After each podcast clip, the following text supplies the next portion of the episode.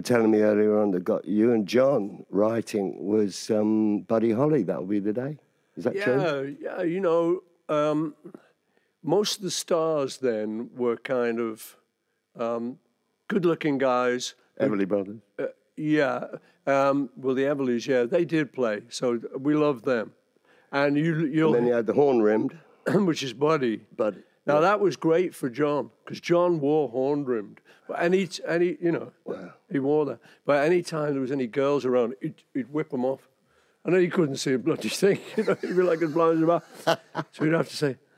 and then when Buddy came out, oh yeah, put these on so he, he could get his horn rimmed legitimised the use of uh, the horn rim. Oh, wow. One day we was um, we were writing together, John and I. It was on Christmas, and um, he used to come down to me. We'd write in the evening, and he'd walk back up to his house, which is like a mile away or something. And he's walking back one night, and I say, you know, if there was any possibility of girls around, he wouldn't wear the horn rims. Um, he's walking back, and I saw him the next day. He said, you know?" He said, "Man, he said those people on that corner of Booker Avenue." He said, "They're mad." He said, what time was it when I left you last night? I said, I don't know, about eleven thirty or something. He said, Yeah. He said, Well, I went past their house and they were out still playing cards in front of their house. I said, I can't believe it. So I go by there later and it's a nativity scene. He thought they were sitting outside. Oh, playing cards. It's, you know, Mary and Joseph bent over the baby Jesus. Said, Get your glasses on, man. Um, that is the definition of blind as a bat. Could Uh, not see it. That is funny. But yeah, and we love Buddy. And I think the other reason we love Buddy was that he wrote. He wrote his stuff. Elvis didn't write his stuff. Loved Elvis, but he didn't write his stuff. That's right. So Buddy wrote and played and played the solos. Yeah. So he was a self-contained guy, which is what we were trying on to his Fender Strat. Yeah. yeah, which is what we were trying to emulate. And we were trying to, uh, I mean, the first thing we could not work out was the beginning of That'll Be the Day. And then I think George came on. Got it. I was like, what? So, how did you do that? Well, that'll be the day when you say goodbye. That'll be the day when you make me cry. You say you're gonna leave. You know it's a lie, but that'll be the day when I die. But that was a. Oh yeah. Yeah, Wow, where did that riff come from? Welcome to Paul or Nothing, the place to get all of your Paul all of the time. Join me, your host Sam Wiles, as we discover the history, the music, and the man behind it all, Paul McCartney. To get in contact with the show, email us at paulmccartneypod at gmail.com. Hello, hello, hello, goodbye, goodbye, goodbye, and welcome to another episode of Paul or Nothing. Remember, this is widescreen podcasting and the place to get all of your Paul all of the time. I am, of course, your host, Sam Wiles, and I hope you're all well, safe, and sound.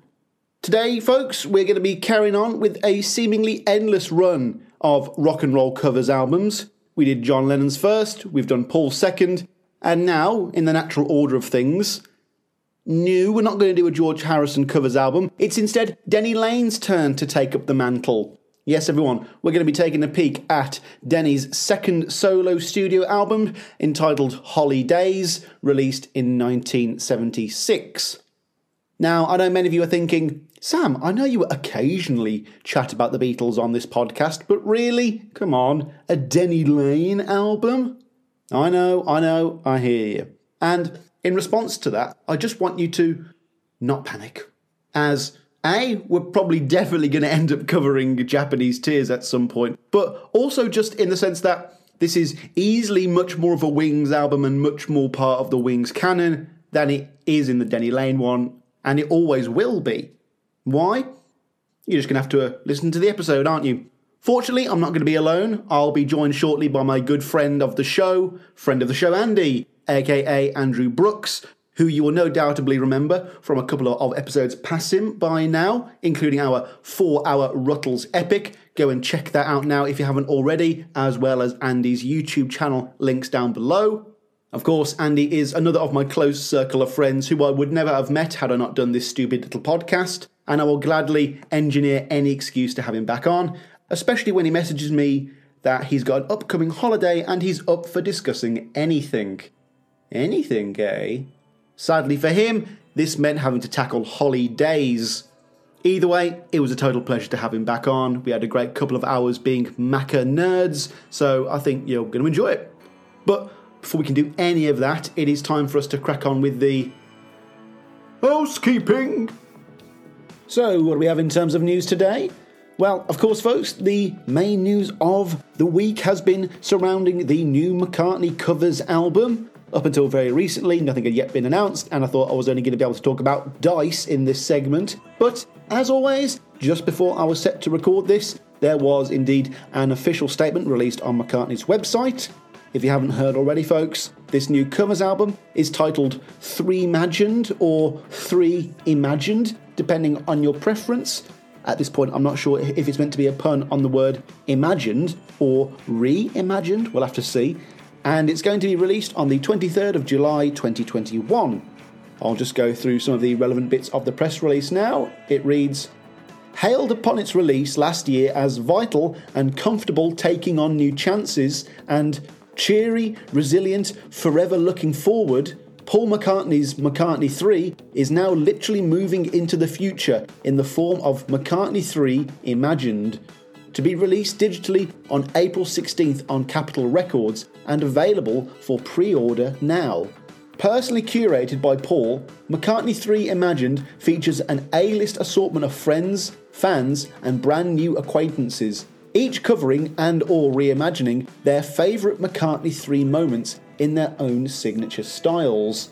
The result is a kaleidoscopic reinterpretation of an album Rolling Stone accurately tagged an inspiration to us all. One that serves as an extension of their instantly beloved McCartney 3 while standing on its own as a brilliant and adventurous milestone in the McCartney discography. McCartney 3 Imagined physical formats are also available for pre order with their release following this summer including exclusive colour vinyl editions available at Target, Barnes & Noble, indie record stores, Newbury Comics and paulmccartney.com. Physical configurations will feature the exclusive bonus track Long-Tailed Winter Bird, Idris Elba remix. Wow. So it is official, folks. We got another Paul McCartney album on the way. I cannot believe it. Oh, we are so lucky, folks. I didn't think we'd be getting any new stuff this year in terms of solo McCartney material, but hey, Paul always surprises us, doesn't he? Honestly, folks, I'm quite excited by this one. I really am. The lineup, as the press statement says, is pretty star studded and A list all over, really. And it would be fantastic if something good was to actually come out of the Paul McCartney Idris Elba interview in the form of the 12th physical media exclusive track on this album. Uh, speaking of the tracks, uh, the official track listing has also been released, and rather interestingly, it's not the same as the original album, either physical or the digital version. The order this time around goes number one, Find My Way by Beck, then Kiss of Venus by Dominic Fike, Pretty Boys by Khruangbin, Women and Wives, the St. Vincent remix, Deep Down, Blood Orange remix, Seize the Day featuring Phoebe Bridgers, Sliding, EOB remix, Long Tailed Winter Bird, Damon Albarn remix, Lavatory Lil, Josh Homme, When Winter Comes, Anderson .Paak remix, Deep Deep Feeling, 3D RDN remix, and then for the physical exclusive, we've got Long Tailed Winter Bird, Idris Elba remix. One thing that immediately strikes me there, folks, about a lot of these titles is a lot of them have the word remix in rather than just you know, them being a cover. Like the Josh Homme one for Lavatory Lil just says Josh Homme. And, you know, anyone who knows his music knows that he would not be able to resist doing a straight up cover of that track.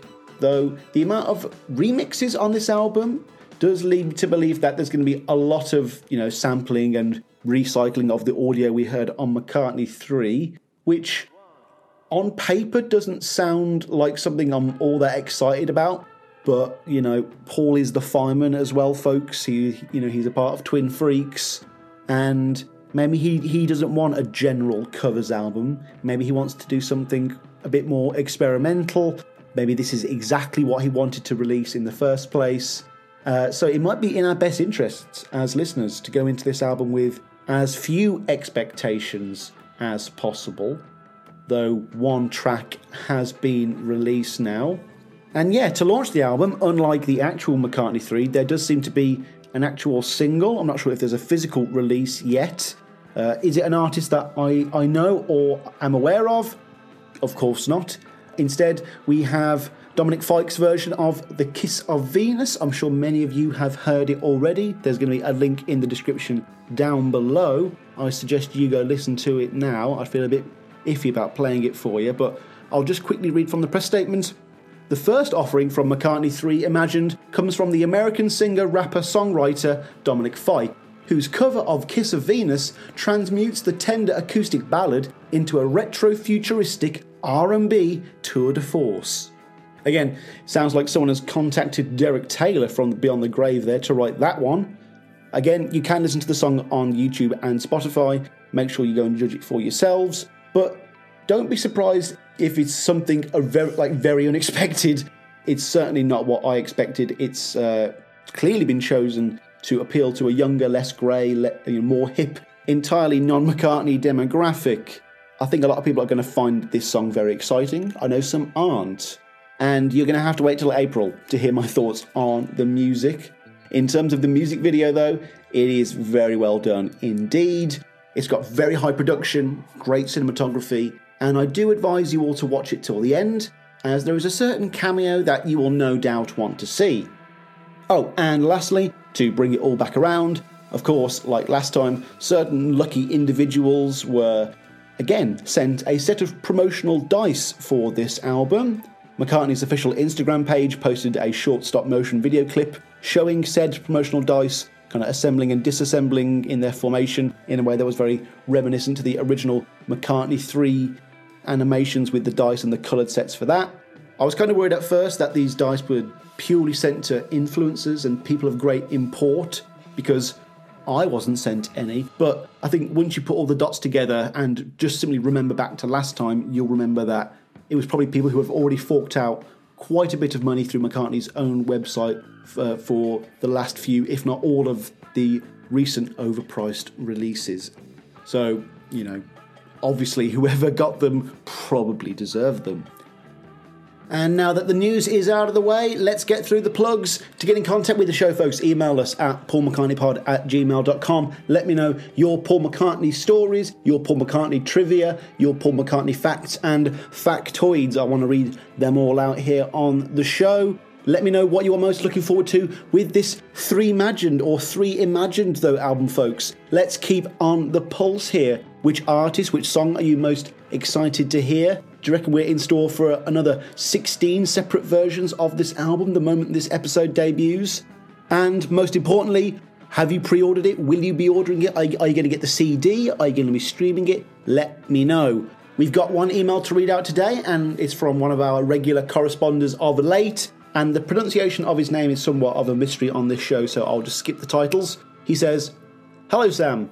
I just want to preface this email by asking you to just call me Mr. B from now on. Also, I'm about halfway through your new podcast about the James Paul McCartney TV special. I'm having quite a lot of fun with that. Also, I just became a Patreon patron. Oh, I would like to shout out my mother for letting me use her card because mine would not let me for some reason. But anyway, I'm writing with something fun again. I have just bought my very first bootleg. It's Return to Pepperland. I'm so pleased with this album. I just wish there was some way that I'd be able to listen to it in a mass media type of way. And you were also right about last time when I wrote in. My top five McCartney albums have already all changed drastically. Anyway, this time I'm going to give my top 10 favourite Paul McCartney songs. Here they are. He starts with Calico Skies, With a Little Luck, The Back Seat of My Car, Let Me Roll It, My Brave Face, We Got Married, Put It There, The Lovely Linda, Pipes of Peace, and No More Lonely Nights. Well, there they are, and I'm looking forward to what you think about them. Have a good day, my friend, Mr. B. Well, thank you there, Mr. B, for that email there, and I'll be sure to use your name of choice in the future. gotta say, cannot believe that your first bootleg was Return to Pepperland. I mean, I thought I was lucky with a fan sending me hot hits and cold cuts through the post, but you've certainly given it a run for its money. You'll certainly have to treasure that there, my friend. Guard it well. Also, that's a mighty fine top 10 list you have there. Nice to see a wide spread of Macca's whole career. But again, don't be surprised if that top 10 changes in a few days, just like your top 5 albums. Also, thank you for spoiling the surprise. I was going to mention you down in the Patreon segment in a moment, but yeah, dude, of course, thank you so fucking much for choosing to support the show. Very generously, might I add, uh, Mr. B for choosing to, to support the show with a $20 a month donation, which is fucking crazy. I really hope the show is worth that much for you, and make sure to thank your mum for using her card on my behalf, won't you?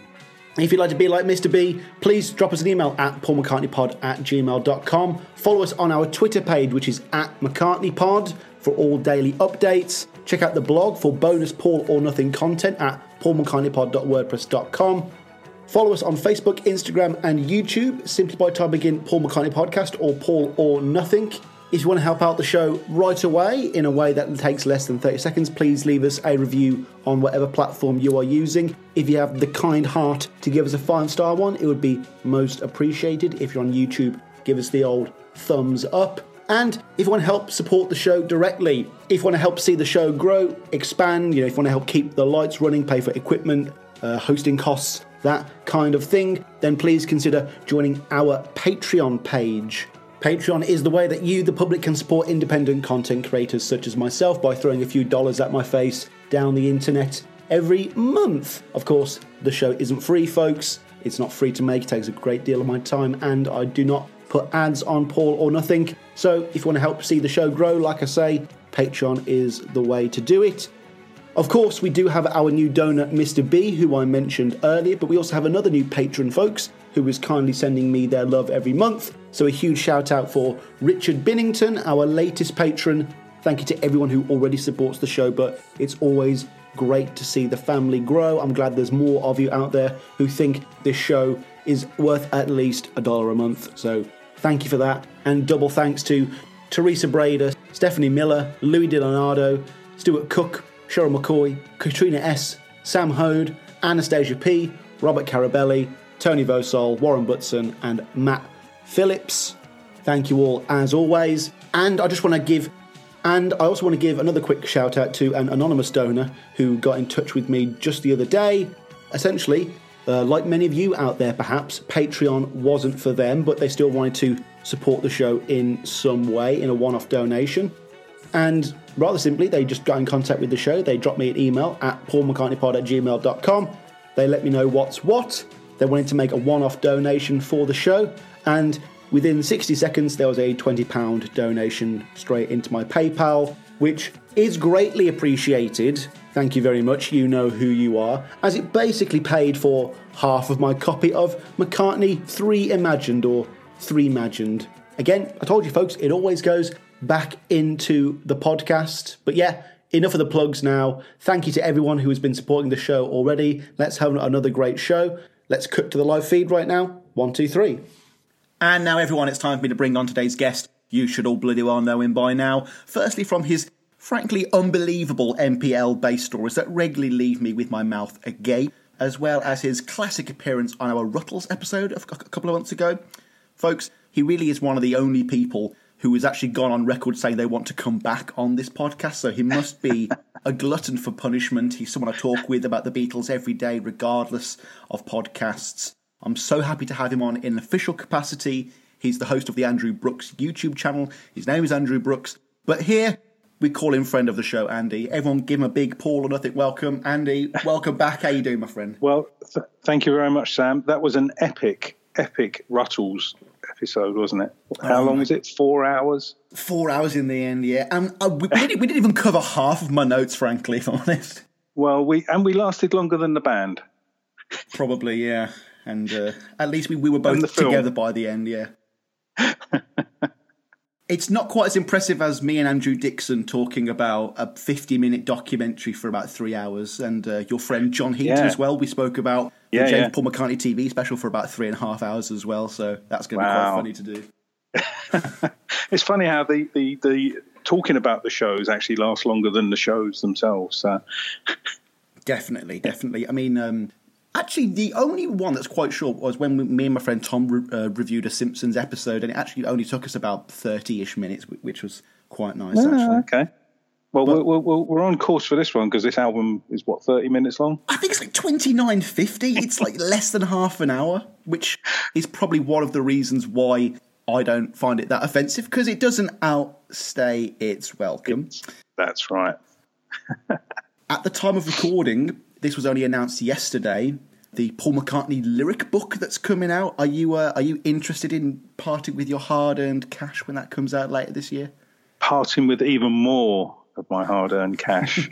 um, well, what- what's it going to be about Well, sixty-six? there- quid, there's going to be a blue book and a red book and a green Oh book. yes, I've And, got to uh, get the whole lot, and I can't wait to see the one with the transparent pages. No, How the hell are you going to read that one? no, there should be like in like each different edition. There's one extra song, and you have to buy all four to get all of it. Or you could just go to the Japanese version. Oh, And get a satire, folks! There's satire here on Paul or Nothing today. And you have to get a translator for it. Oh, oh, you know what? I would like a Japanese edition of that book just to have on the wall. It'd be it, it'd be a cool talking point, you know. Generally, though, um, I, I think I'm just gonna have to save up all of my Patreon donations for this year because Yeah. I have to get that on day one. Walk, walk into Waterstones, you know. But also, also think what else is going to be out this year. You got So Get much. Back stuff, the Let It Be stuff. Oh my word! Oh no no no no no! Paul McCartney stuff and Beatles stuff is two separate funds, you know. Oh right, okay. and then and then whatever inevitable McCartney three Super Deluxe with you know all the different colours in one set. Consolidate all your McCartney and Beatles crap into one monthly payment. There we go. Just pay pay However, I don't think I don't think this album that we're going to talk about is is due any deluxe Well, revisit. you know what? Uh, I actually have a question based on that, so maybe. Uh, Okay. Although, um, just uh one last thing about this book. Do you remember when, like, uh, the Harrison estate released a book of Harrison's chords a while back? All of the chords were scrubbed from online websites. Whenever Yes. a, a new Paul album comes out, all of that, like, like YouTube is just scoured of all McCartney content. We see it happen time and time again. Do you reckon Yeah. MPL and the publishers are going to be taking down, you know, the, the swaths of free lyric websites that exist out there now? Gosh, who knows? Um, I mean, there's so many of them, though. You know, guitar tab. How, you, how on earth are you going to play your stuff? Back in the day when you used to have to have books, that was not never a problem. But they take it down off the internet now, and how are you going to play your guitar? There are kids these days who won't know about LimeWire, One Two Three movies, uh, the Pirate Bay. Oh, uh, it was it was a golden age about ten years ago for stealing shit. It it, it Well- really was. And I dug out some. I was going through some CDs, and there was a case of CDs, and I pulled them out, and they were video CDs. so God knows what the bit rate on it was. It, I can imagine that the quality must have been awful. But I've even got things like a Hard Day's Night on it, and the George Harrison Carl Perkins TV special on a video CD. God, try and explain that to the TikTok generation. They're just There you go. left agog. No more snapping of fingers. But there we are. I'm detecting by the tone of your voice today, Andy, that you're kind of regretting the fact that you totally left it up to me to choose today's topic. Mm, not at all, actually. Not at all. Not at all. If you want to blame someone else, blame one of my Patreon patrons, Tony Vosile, aka the man who kindly sent me a load of McCartney vinyl and McCartney t-shirts, and one of them was Yeah, yeah. a copy of Holidays, which I am Holidays. wearing thin right now. Oh, really? Oh my god, I'm playing it so often. But uh, folks, if you don't know already, I will probably briefed you anyway before this point. But me and Andrew are indeed going to be talking about the 1976 Denny Laine quote unquote solo quote unquote Buddy Holly covers album entitled Holly Days. The album was recorded at Rude Studios in Campbeltown, Scotland in 76 at McCartney's kind of conversion. Andy, for whatever you're Yeah. about to say about this album, you can't deny that the title's a pretty awesome pun. Holidays? Holidays? Come on! Come on, Well, I so suppose funny. thinking about it, it was recorded in August, so that's our summer holidays in Mm-hmm. the in the UK. So, and I, I don't know if you're you you must have an American copy. I'm guessing if it was sent from your friend uh, in the states? You know what? I hadn't even considered that. It must be yeah, because um, that my, Yeah. my- his Is it- copy of Tug of War and The Good Night Tonight are very different uh, Okay. vi- visually as well. So it's it's on EMI, my copy that I'm looking at here. I'm not sure what the American. It might come out on EMI go- in America. Go grab it now. Fill some dead air, Andy. Go. Okay. And my copy has a little sticker talking about the holidays pun. It has a little sticker in the top corner and it says, win a holiday for two. Yeah, the capital logo's on it. Ah, right. So your capital in, in the UK, it's EMI. There we are. Yeah. So, yeah, so you could win a holiday for two by buying this album. Oh no. Was it was it to go to Campbeltown by any chance? No, right. Okay, well, inside the album, and I have a copy of it here, is a sheet of A4 paper, and it says Denny Laine Holidays Competition. EMI Records and MPL are jointly running a competition to find the best holiday anecdotes, which has for you a special memory. And the first prize, get this, first prize, 1976, a holiday for two in any part of Europe to an advertised price of £400 Four hundred pounds. La dee da. plus £100 spending money. Wow. And the holiday of your choice must be booked by EMI and taken up by the 1st of February 78. So I'm guessing EMI are just going to run it through their their books as a you know a, Expense, a, a freebie, a freebie jaunt. oh my god. I mean, if you was if you was one of the 50 runner ups though, you got hmm? to choose one of the five Wings albums, and they are McCartney, Red Rose Speedway, Ram, Band on the Run, Wings at the Speed of Sound. So what would you choose, Sam? ooh, oh. Well, I, I'd like to choose wildlife, but it doesn't seem to be available. No, it's not listed. it's been wiped from history like a like an opponent of Stalin's. You know, it's uh, yeah, yeah. that's so strange. But yeah, it, I, you can't have too many copies of Band on the Run. You know. Um. Are you about are, are you about to tell me you were one of these fifty runners up? No, unfortunately not. I, I did not possess this album in 1978. I was I was 12. So uh, I did start buying stuff in '76, but it was like mainstream. You know, oh, I bought myself a Blue album and a Sergeant Pepper's and stuff. You know. So- Yeah, you, you, Yeah. you know, there's that classic anecdote where McCartney's like, "Well, I saw one guy in California carrying around a copy of Wildlife, so it must have been popular." There's never going to be a Denny Laine story going, "You know, right? I was I was walking through Toxteth one day and I saw someone carrying Holiday, so it must have been a good album, you know, Duck." And it's like that ain't gonna happen. no. So yeah, so you could you could win, but I, I was researching on the internet to see if there's actually any record of who won this holiday, and I can't find anyone. So I mean. yeah. Are you going to let the same company that sent Paul to Lagos to an unbuilt studio during a civil war and a cholera outbreak? You know, maybe maybe Paul would. It was like I was on holiday in Lagos and I got accosted by some gentlemen for my tapes, and Linda shouted, "Don't hurt him! He's a musician." You know. well, it does say Europe, so I think they might have been playing safe on this one. So. I mean, nothing nothing dodgy was going on in Europe in the seventies. You know. Uh, oh.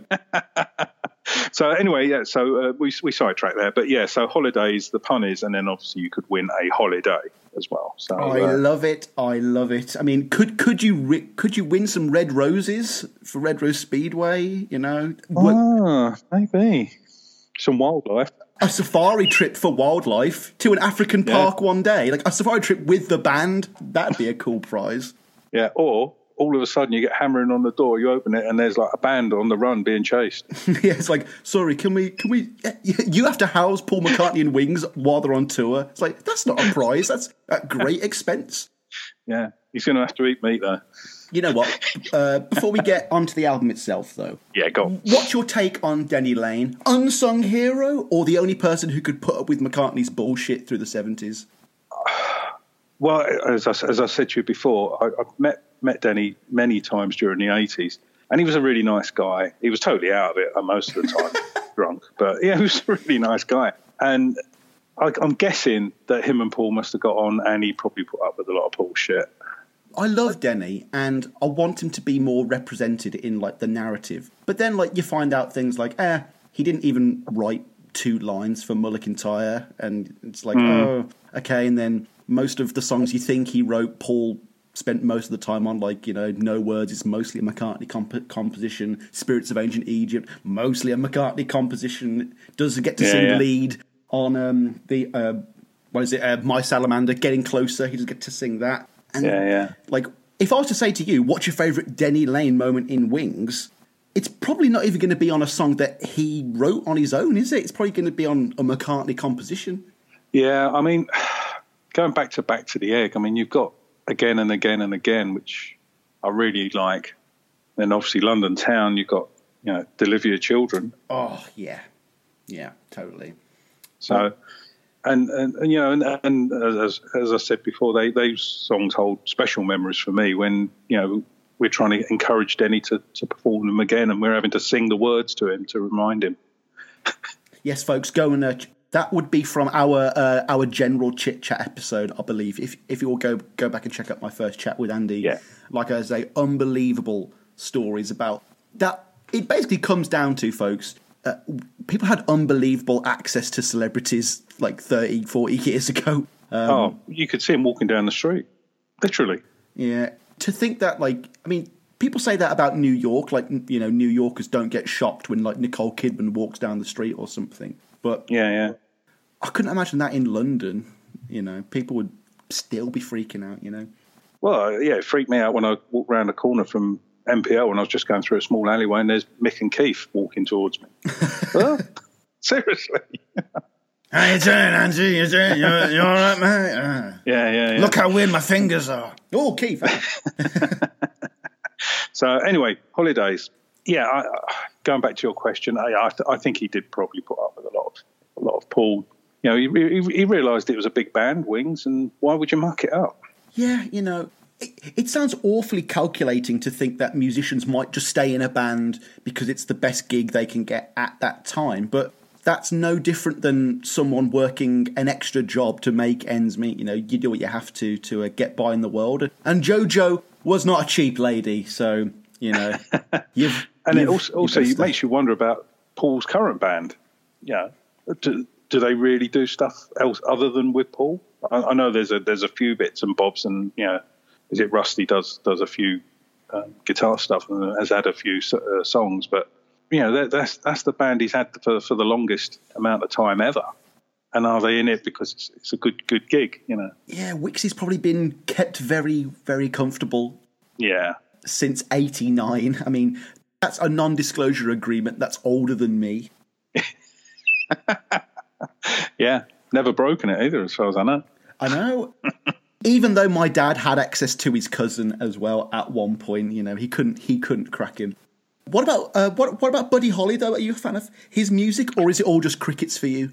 No, no, no. I, I, I, I do like Buddy Holly stuff. I, I'm, my sort of music is 50s, 60s, going into 70s, 80s at a push. You know, as far as I'm concerned, music sort of finished in about 1982. General music sort of finished in about 1982. But um, yeah, I, I do, I do like Buddy Holly music. Don't play it every day, but it's nice just to pop it on every once in a while and, and have a listen. It's been fun, uh, kind of refamiliarizing myself with his uh, disc- discography in preparation for this episode, and Yeah. I like them for the exact same reason the Beatles like them. They're catchy and they've got three chords. And and they're not like bullshit chords like half chords or sevenths or anything like that. It's A G C and that's like all of his songs. It's like yes. And you can you can play them yourself. Yeah. And then you can do what John Lennon does and mix any combination of two of them, and then you can add a 12 bar bass blues, and it will sound amazing, you know? Yeah, yeah. But uh, so, so you weren't a fan uh, when this album came out. Tell me, when did you find out about this kooky little side project? Yeah, well, as I say, I mean, I was 12. I was totally unaware of the single, or the singles, I should say, that were off of the album because they, they didn't chart. If they charted very high, I, I wasn't aware of them. I wasn't aware of them at all.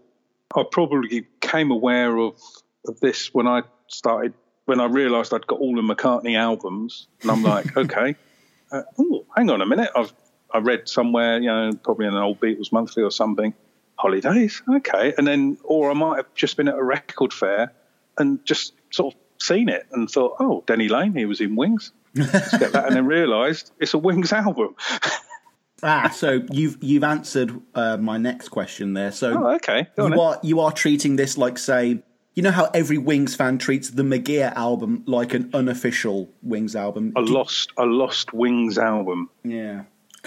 Yeah, I do think of it as a Lost Wings album, but I do prefer McGear out of the two. Oh yeah. Yeah, yeah, yeah, yeah, yeah. I mean, I'm not. I'm not going to sit here and make. Sorry, John Heaton. He won't agree, but I'm not going to make you, you know, admit on a, a Paul McCartney podcast that McGear isn't isn't better. I mean, I haven't actually gotten around to to reviewing that album yet, but that was also a part of the collection that Tony Versal sent me. So thank you again to the OG Yeah. there.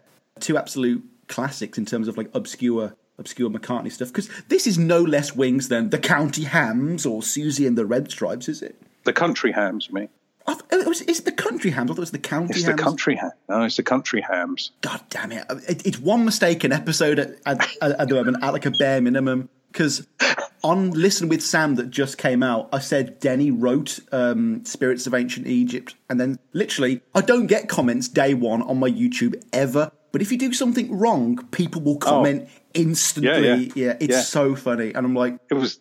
I, did, I had the same thing with my back to the egg video I did, and the first comment was he got arrested in January 8, 1980. And I'm like, yes, I know. And then when I checked my video, what did I say? January 1979, and I'm like, oh, Oh no. Have you um have you ever taken the plunge and listened to Our Lane from 1972, which was actually plugged as a side wings co-release kind of thing?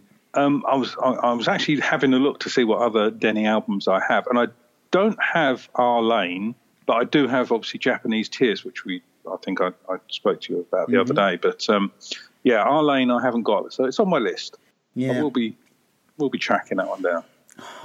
You- we don't need an album cover that solidifies forever the image of the 1972 Denny Laine mustache. Like it's a crime against humanity. It really is. Well, this inner sleeve, this album, no, no, but it's not. It's not Denny that's the culprit here, because f- folks, um, you know, we get some Linda on this album, and not only is she doing vocals and keyboards, she does what she does best, which is add iconic classic photography to this album. oh album. yeah, yeah, and yeah. she goes all out on this one. Like the inside sleeve, it's not it's not a gatefold. You know, m- you know, MPL gonna ain't, ain't gonna spend that kind of money. But it's a nice little sleeve, and it's just basically Denny's own version of the McCartney One gatefold collage. Like it really is a great collection of snaps. Yeah. But what's going on with Paul McCartney's facial hair and hair? what is going on? Because you've got this, you, you, you've got the Wings Over America mullet, which is clearly growing, but then Yes, he's yeah. got like a Sergeant Pepper mustache that's overgrown with like sideburns. Like Yeah, and have you seen that picture of him petting the horse in the green woolen hat? well, it's on it's on one of the the inner one of the sides of the Oh, inner sleeve, man. and It's- it's like but it's it's, it's- the it's only funny- thing on the album where Paul makes himself look less cool than Denny. It's the only Well- time. maybe it's deliberate. Maybe he was just a bass player. I'm just a bass player, you know. Yeah. But I was uh, it was interesting. You said that reminded you of the McCartney gatefold. It reminded me of the Polaroid poster from Band on the Run. yes. Yeah. That's that. That's what this inner sleeve reminded me of. I, the, I love that poster so much purely because you see one of the cardboard boxes they brought to Lagos with them is just full of baked beans and Guinness. love it. Yes. Oh, Denny, don't pour it that quickly. You have to let it set, let it rise. You know, he's just necking it out the can. And Linda's taken a picture of Denny, and it's almost like a Christ-like figure. I don't know if you've had a look where at it. It's where he's, where he's looking up to the light. Yeah, He's looking up. Yeah, I mean, it's like um, as I say, it's like a religious sort of picture. If he had his eyes closed, it would be like the Japanese cover of McCartney Three, the rear. You know, you know what I mean. Yeah, yeah, yeah, yeah. There we are. What, what, what is important with this um, with this release, though, in terms of the media visually, is that she proves that she doesn't need it to be Paul McCartney for her subject matter to be a great snap. Because That's true. like you hear like, oh yeah, she did like you know she was on Time magazine and stuff. I don't think I've ever seen a Linda McCartney photo that isn't of Paul McCartney. Like they just don't seem to exist.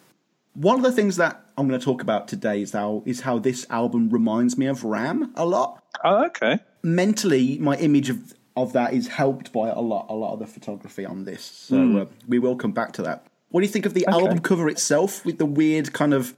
Is it like linen shirts and ties? Is that what it is? It looks like it. I suppose holidays is sort of like you know. Oh, they're packing for their holiday. No, sorry, sorry, folks. thank you, thank you, Andy. Yeah. Uh, uh, see, I thought it was like a metaphor for like all the songs being secondhand oh yeah, yeah.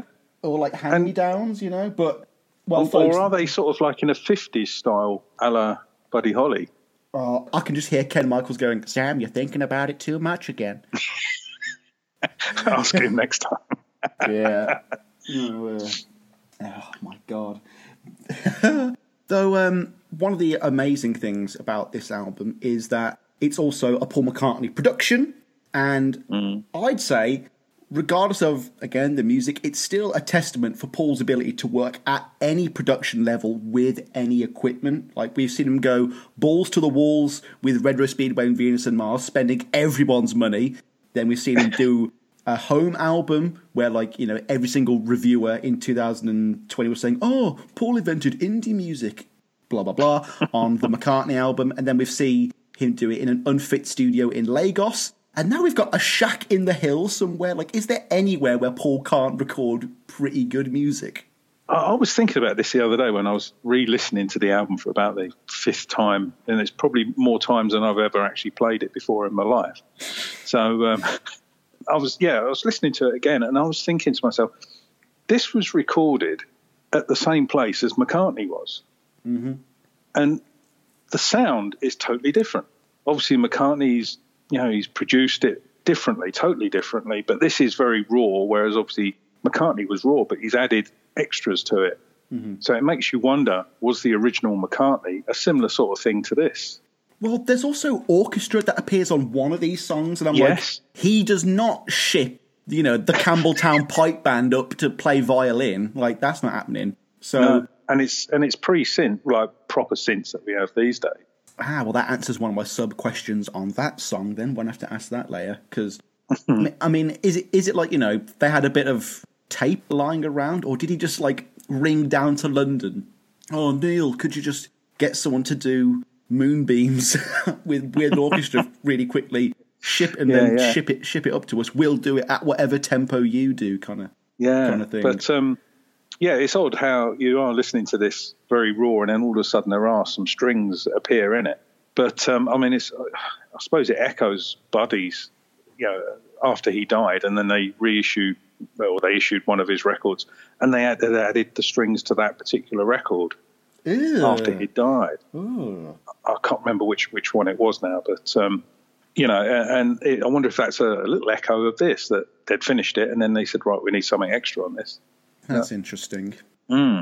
The production on a lot of these songs, to me, despite the fact that Ram is one of the most polished things in Paul's whole catalogue, there's just a sense of the idea that they are just recording this in a little shed in the middle of the country, the heart of the country, if you will, Yeah. bashing out a few Yeah. songs, is quite enthralling. But even despite this rudimentary setup, Paul and Denny use more instruments, more instrumentation, and more varied production techniques than Buddy Holly and the Crickets probably did in their entire careers. You know, Yeah, yeah. like Paul is not going to be bored and just basically do them as we expect, and he's going to keep us on our toes for quite a lot of this album. But we should talk though about the motivations behind this, because obviously one of the main reasons why this album even exists in the first place is because Paul acquired the publishing rights to the Buddy Holly songbook. Yeah. Mostly Yeah. because he regretted losing the Lennon McCartney song rights to ATV Yeah. around this time. Do you reckon fans saw through this ruse? Or do you reckon they just genuinely thought, oh, Denny Laine's doing a bunch of Buddy Holly songs? How, how quaint. Well, I was I was trying to find out, and I think Macca got the rights to Buddy Holly stuff like early 70s, 71, 72 sort of time when he started up his publishing.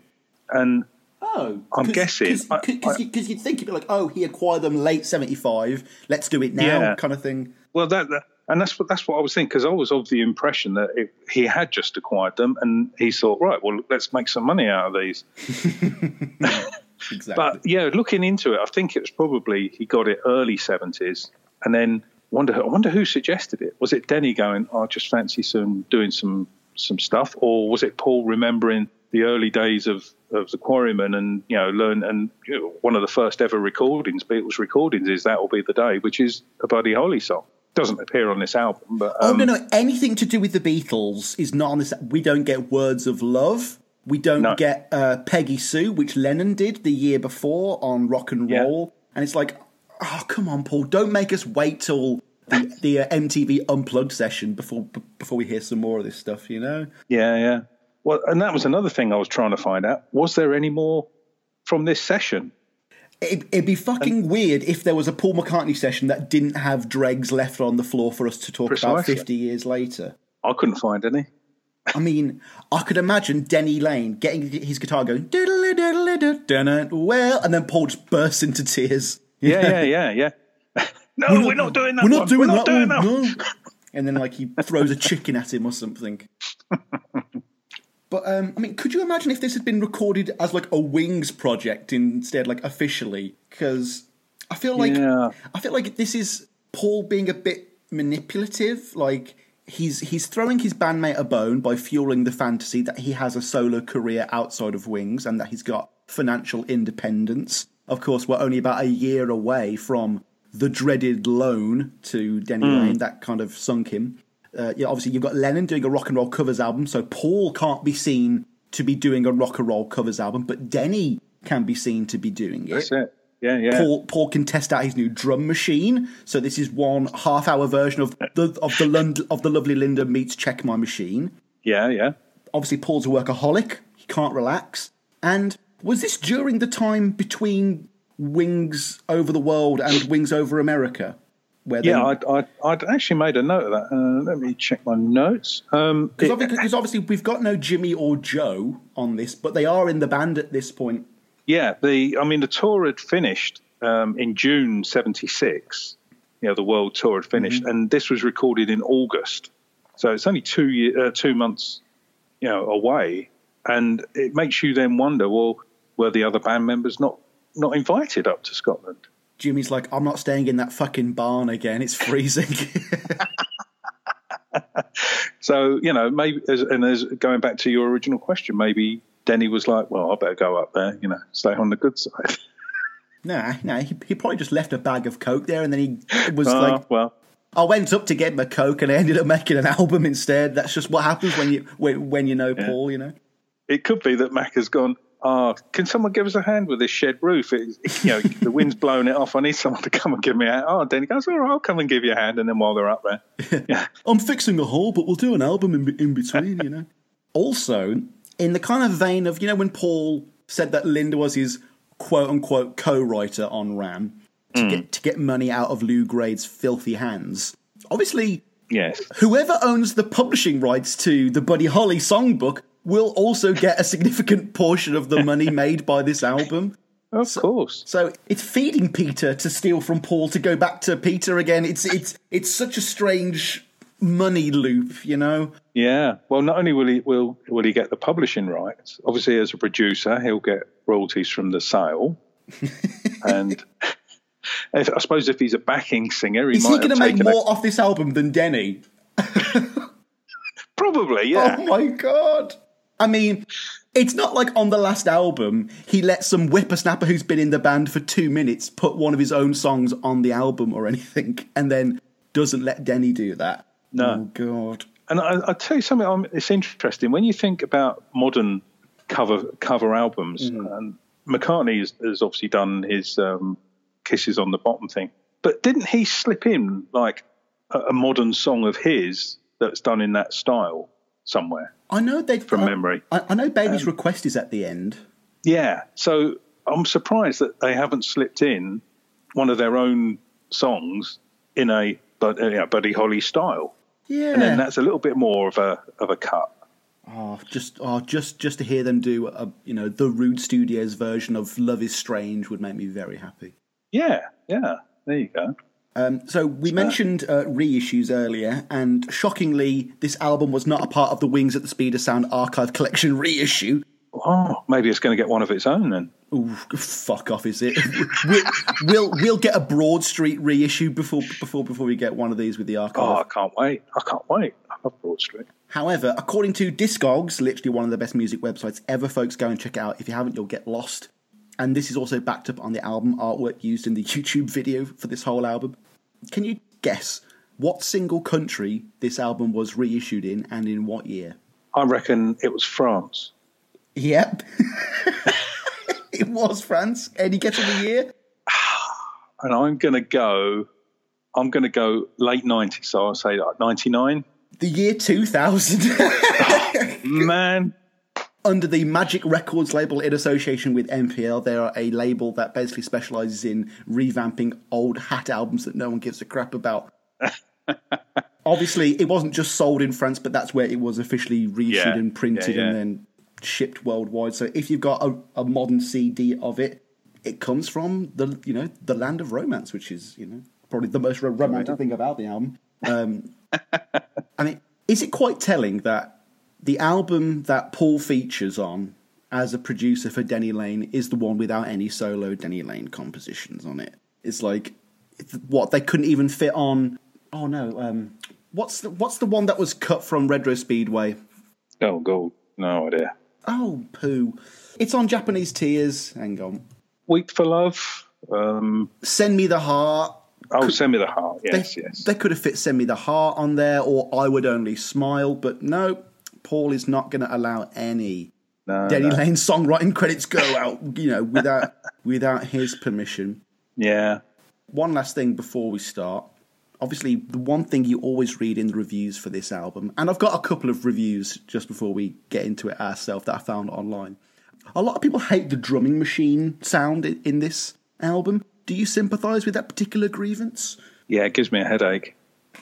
It's it's a, it's, it's not even a it's not even a decent drum. It's a very tinny drum machine. It sounds like it's not even been like plugged into the mixing desk. He's he's held a a, mi- a microphone near it or something. Yeah. It's so it's, I found it very annoying. I find it it's a it's it's a unique sound which I think intrigues me more than gives me pleasure. But uh, I mean, would, would it have been called a rhythm box back then?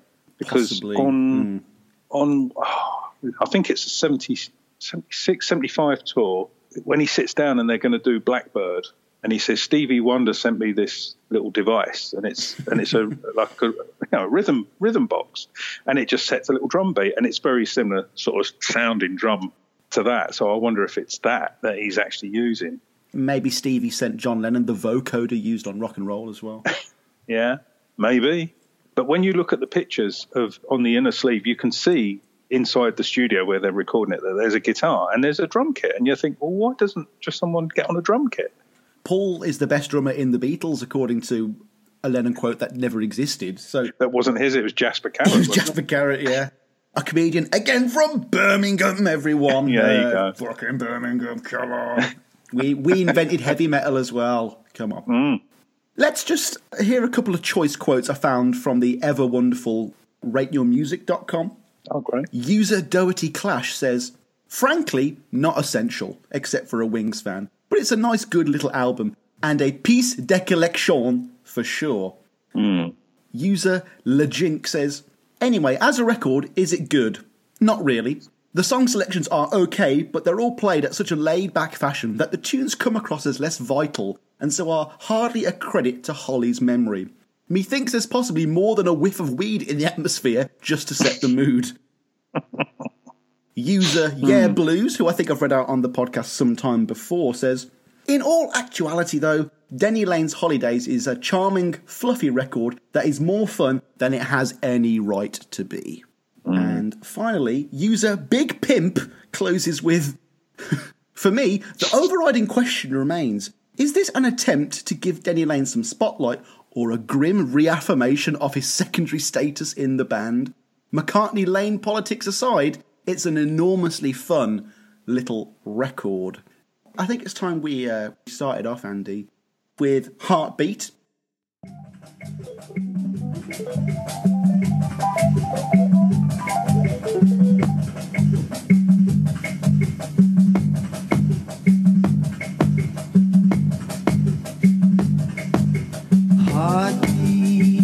Why do you miss when my baby kisses me?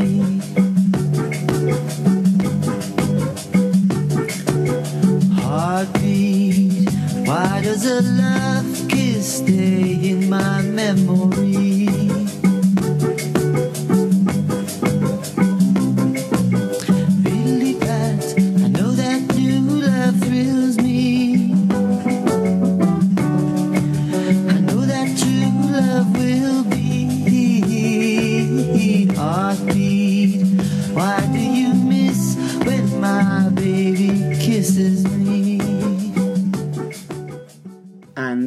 As with all 50s rock hits, it was originally credited to a bunch of outsourced writers, those being Bob Montgomery and Norman Petty, Buddy Holly's manager, with Holly recording it in August of 58. Be prepared to hear the date 1958 a lot in this episode, folks. It was released on November 5th, 1958, and it was the second to last of Holly's singles before he passed away, sadly. Uh, it was a minor hit in the United States, reaching number 82 on the Billboard 100 chart.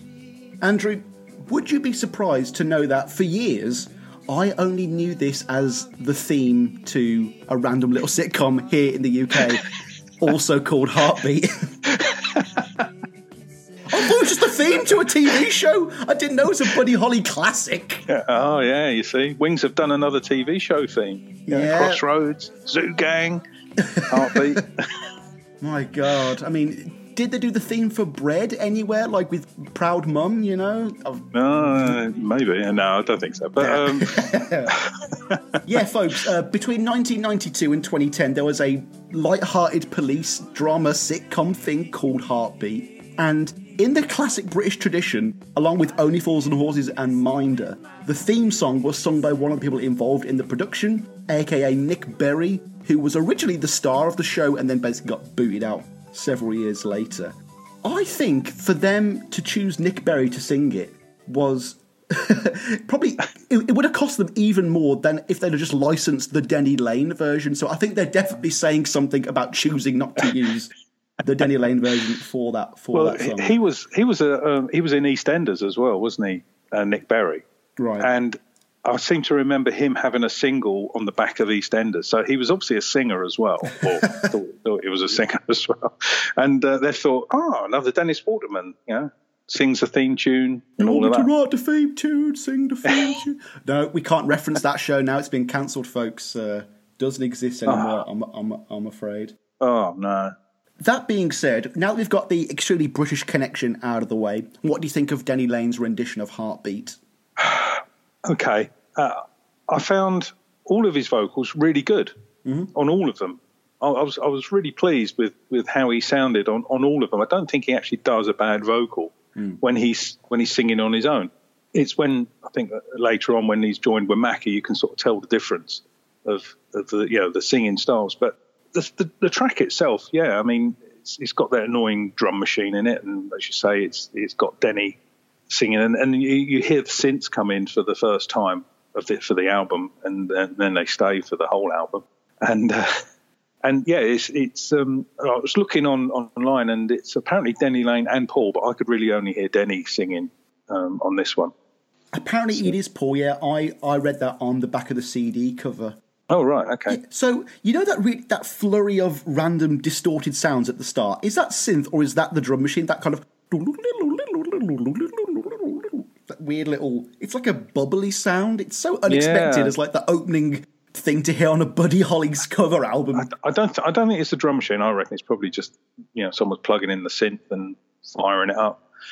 oh, that sounds good. Let's stick that on the beginning, the start of the album. Oh, it's always like the. It's like when we use the uh, we use backwards distortion on "I Feel Fine." You know, the feedback. It's just the same. Yeah, but um, yeah, I, th- I think he does a he, he does a good good job on it on the heartbeat. Uh, as I say, I think his voice is really good throughout the whole album. Definitely.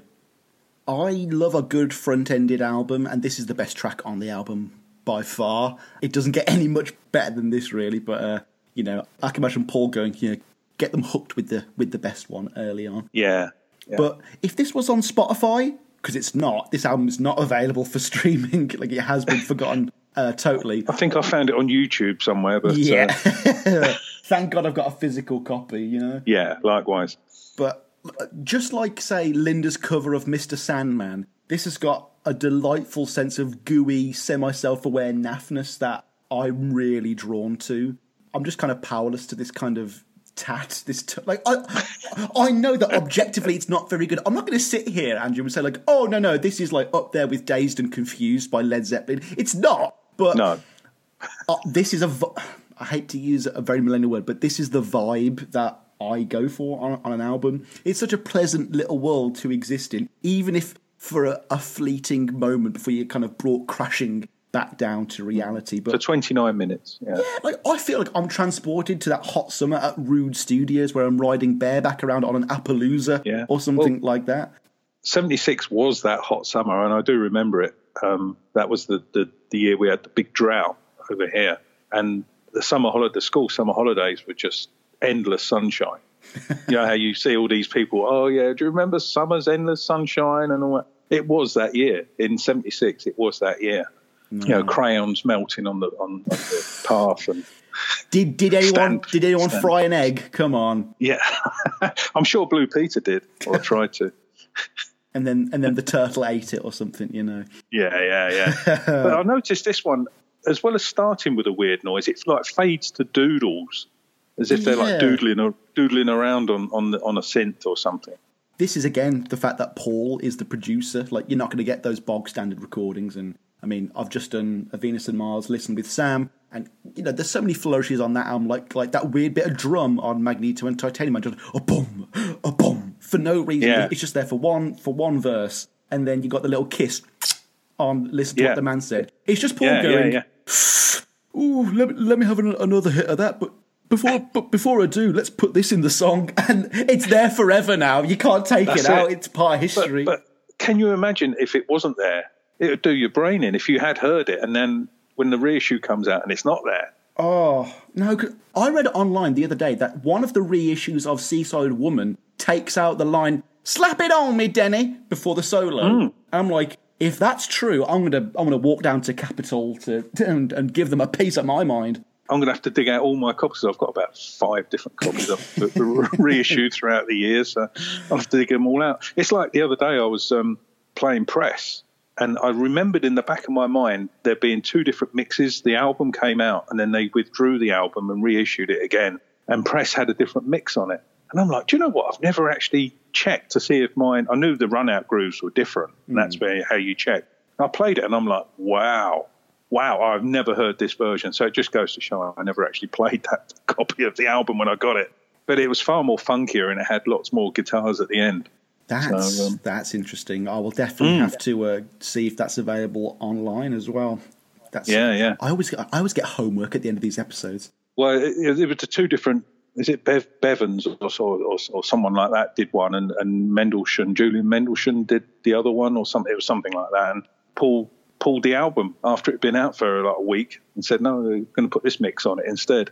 That better be on the reissue on the archive edition. Well, I do discuss that in my latest video, but there we are. Yes, I, d- I, d- I did actually see that, but uh, haven't had time as I've been basically spending the last right. eight hours just writing notes for this episode frantically. Listening, listening to Oh no, no! I reckon Holidays. I reckon I've listened to Holidays today alone six, seven times at, at a minimum, like just on a loop. And like you can go and make breakfast, and like you know you'll come back, and the album's actually played three times just while you've been making your toast. Like it really does Yeah. fly by. Um, well, I actually, I actually played the record. I was parceling up some records to, to send off that I'd sold online, and I was listening to this, and yeah, I, I played it twice today. So yeah, Again, it doesn't outstay its welcome. We also get some great Paul bass on this one. Like it's got a great fuzzy Yeah. resonance to it. And I was like, ooh, there he, there he goes.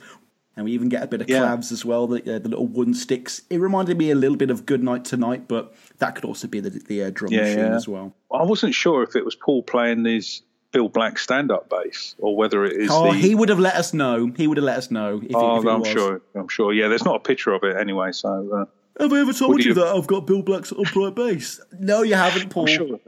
Um, would he have shipped it all the way up to Scotland from?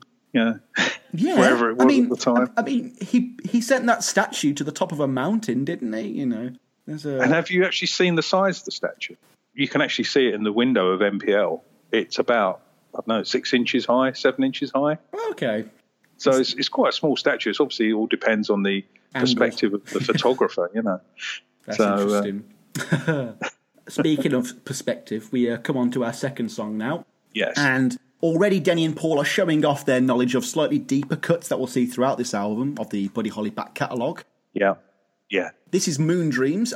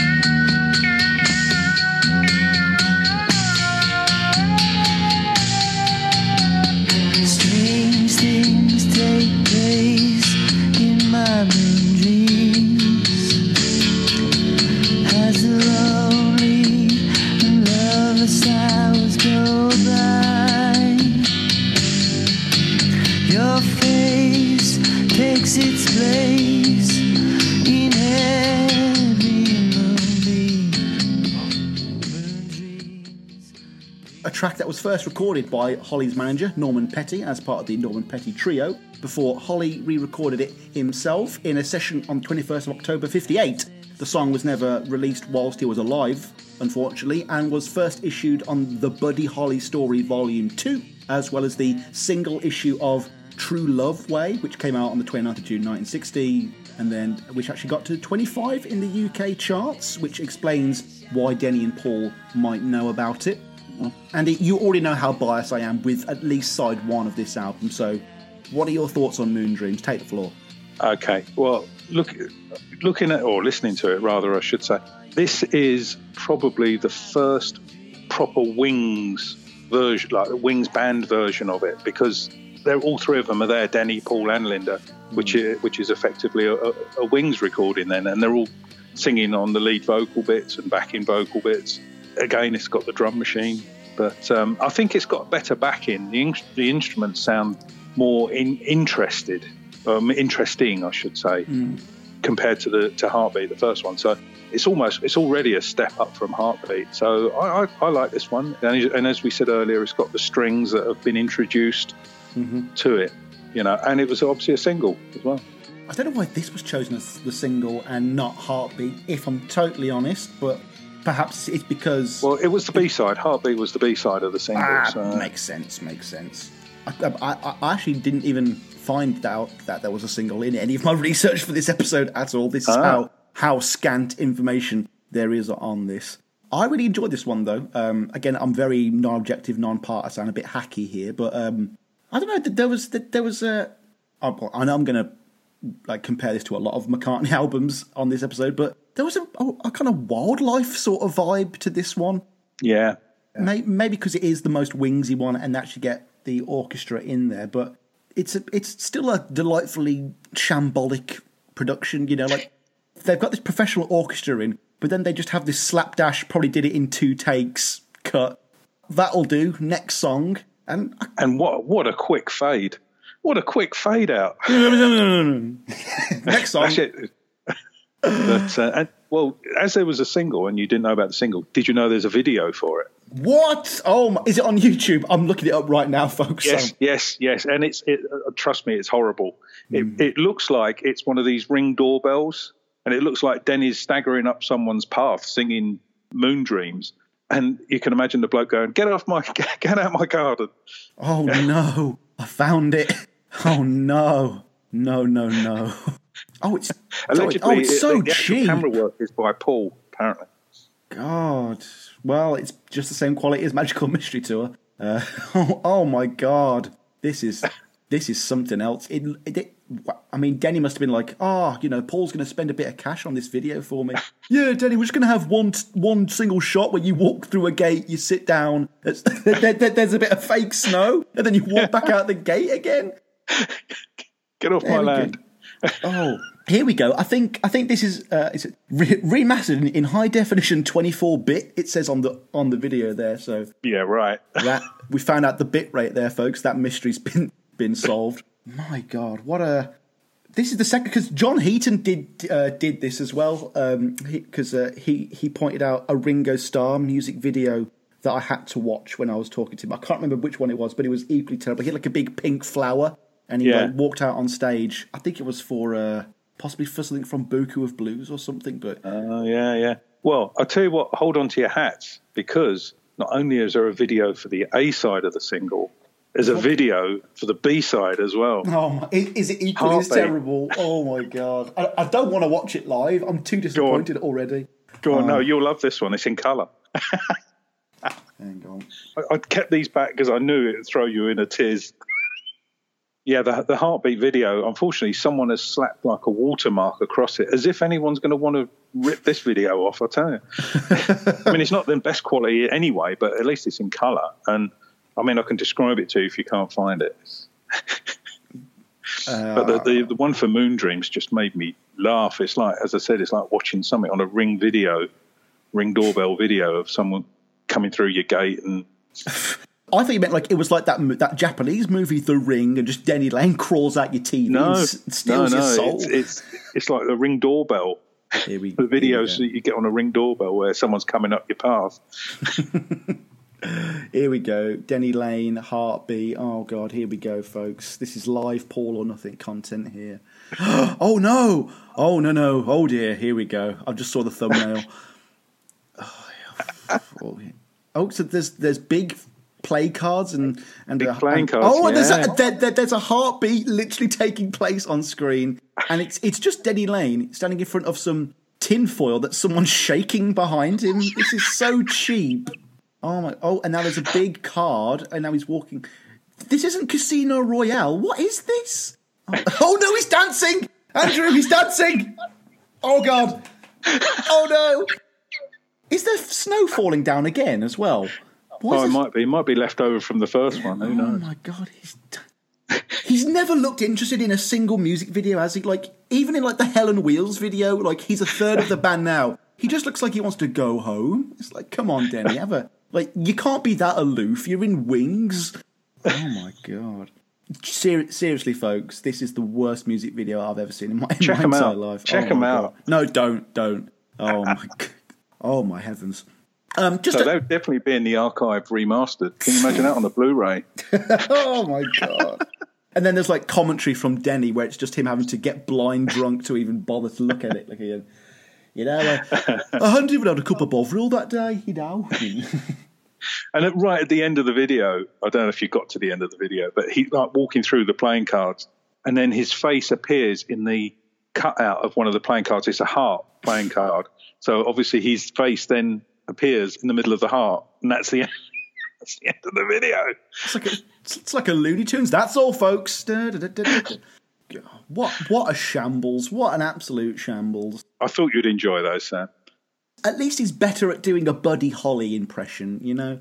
Do you agree with that assessment that his vocals on this album is him doing an impression, or is it just that coincidentally Denny Laine's voice suits I Buddy Holly songs? I, I think that's his voice su- suiting the Buddy Holly style.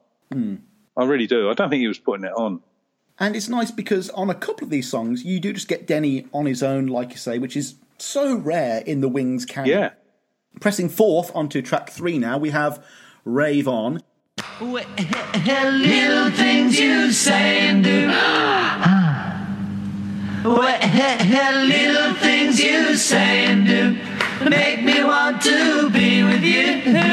Rave on, it's a crazy feeling, and I know it's got me really when you say, I love you. Rave on to me. The way you dance and hold me tight.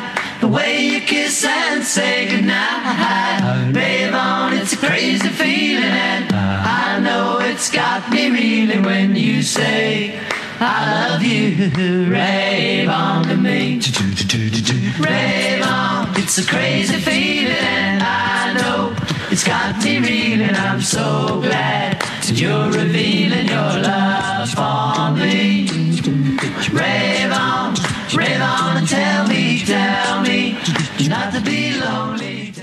As you'd expect, this is not written by Buddy Holly, but the trio of Sonny West, Bill uh, Tilghman, Timon, and Norman Petty in 58. It was first recorded for Atlantic Records, which released his version on February in February of 58.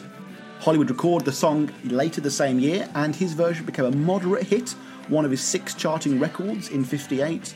The German pressing of said single, though, also had a cover of Little Richard's Ready Teddy, which I also just discussed with Anthony Rotuno on our rock and roll episode. Andy, the phrasing of the noun to rave has changed slightly over the last 40 years. Hmm. I, I can tell you're a massive raver, so that must mean you love this song, right? I, I, do you know what? This is my favourite song on the album. Yeah, it's so good, isn't it? oh, well, anything with a stutter. I mean, folks, I spend so many hours removing any trace of my stutter from this podcast, but my generation, I just love it because it's got a stutter in it, you know, and the same There you go. Yeah, it's, it's as I say, it start. It's, well, it starts off a cappella, doesn't it? Just the three of them. They should have kept it that way. I All would the have loved through. it. Yeah, I mean, Yeah. It, th- th- there is a rush when the when the instrumentation does come in, and you've got that kind of my carnival party party kind of Yeah, yeah, yeah, yeah. madness. But oh, you get some of that classic clapping percussion, which I'm always a sucker for. And Yeah, I've got hand claps written down on my notes. How about that? uh, no, no one claps their hands anymore, and no one goes shooby doo wah anymore. Like, come No. on, we need to bring that No. back. But um, when you're listening to them singing a cappella, there is obviously guitar being played because you can hear the, the, the, the sort of the bleed out from the headphones that they're wearing. So that there must be they must have recorded guitars to go with it, and then they thought, hang on a minute, we'll scrap that, we'll just do a cappella. Yeah, hang on, just a. Maybe we'll just remove all of the guitar bit for the first one. Yeah, yeah, yeah, yeah. I And get then that. and then the instruments are slowly introduced. Bum, mid- bum, bum. And when it all comes together at the end, it is it is quite magical. But Yeah, it is my favourite on the whole album.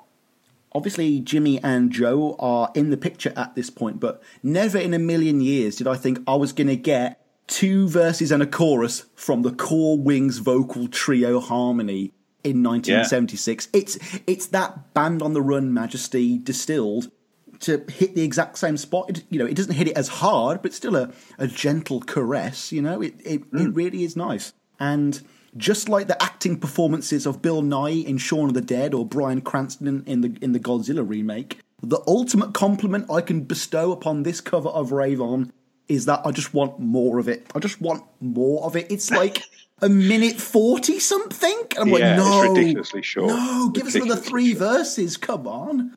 Yeah, but uh, no, it is my favourite, and uh, obviously McCartney is a, a Holly fan as well because he every year he used to run a Buddy Holly like gig, certainly throughout the eighties, and it was run by MPL, and he would have famous musicians up on stage with him doing Buddy Holly stuff, and you could buy tickets to it, you could go to it, and I, I went to a few of them.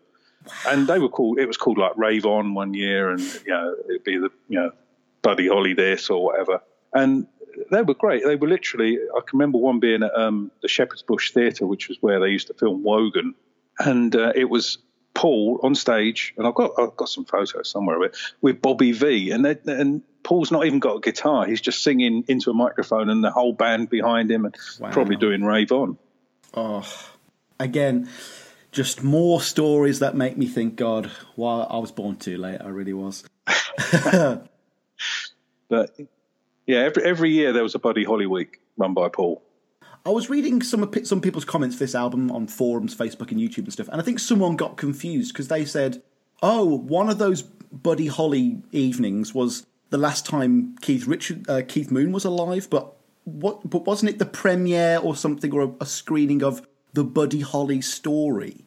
Oh, now you're asking. I don't know Yeah. the the history there. Folks, write in. Was it one of these Buddy Holly nights that Paul was throwing, or was it a the uh, premiere of the Buddy Holly story movie that uh, was Keith Moon's tragic final night? I'll be interested to know that. But I actually can't find anything that shows Paul was involved in, in that film at all. The uh, the Gary Busey one, where he's 33 portraying a 19 year old Buddy Holly.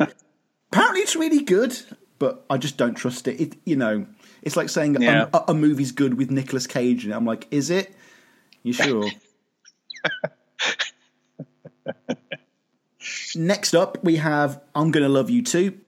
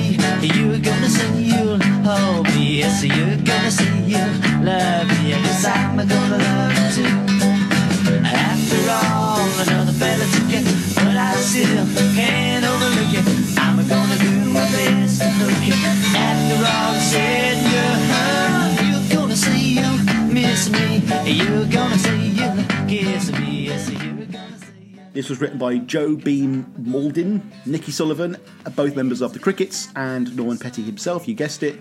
Though there is some debate as to whether Holly actually composed this one himself. But would people, after someone's died, totally change their stories for financial benefit? Never, you know, not not accusing anyone of anything.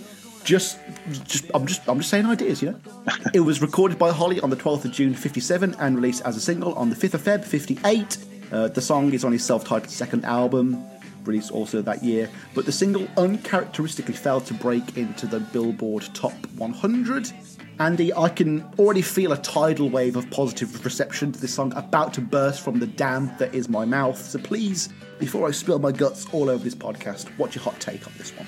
Right. I think you probably like it more than I do.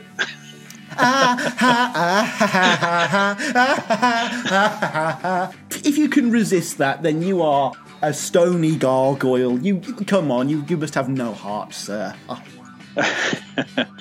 Well, uh, to be honest, my notes were very scant on this one. Obviously, Denny's vocal, and I couldn't pick pick out any other vocals in it, so I don't know if um, if Paul or Linda are in it.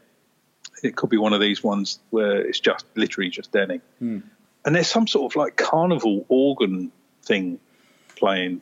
Yeah, there seems to be two distinct bits of keys on this. Like you've got one that's clearly played by Linda, where it's just boop, boop, boop, boop, boop. Like yeah, that's definitely Linda playing that one. Yeah. But then towards the end, you like I've I've literally got circus esque in my notes. So Yeah, fucking yeah. great minds think alike, mate. Uh, but it's very breathy, squelchy, Moog synth keyboard. I don't know what it Yeah. is, but it's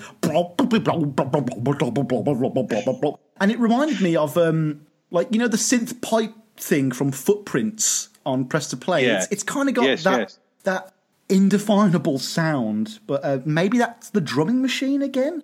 I don't know. It's it, it, just. It, I was like listening to it, and I'm like, does that really go? Does that fit? It's. I don't know. And then I've Again. also made a. I- I've also made a note about the the bass, and I again, is it the the Bill Black stand up bass, or is it him harking back to his skiffle days, and it's a and it's a tea chest bass? Oh, I was Uh, thinking, is it is it just an acoustic that he's just playing the, the low strings Mm. on? Because I know the Beatles did that on. Well, no, the Nerk twins did it on Ballad of John and Yoko. Mm, It's one of them. One of the Beatles. Yeah. songs is is. But it's, folks, it's, write it in. sound. yeah, there's another one. Answer it for us. Um, but uh, it it did just remind me of hearing you know the old sort of skiffle style tea chest bass. Hmm. So I wondered if they'd sort of concocted one of those up there. You know what? If I ever do a little movie based on the recording of Holidays, that will definitely be a scene. You know, then Yeah. you know, like in Annie Hall, where they're where they're making lobster together, it would have that kind of you know, oh you you silly moo kind of. Or, or it could be Denny's been out collecting wood for the fire. Hey, look, I found this. It looks like a broom handle. And Paul going, oh, hang on a minute, we've got a tea chest over here. And Oh, this is oh, this is just like me, me and John. Where's the recording. Yeah.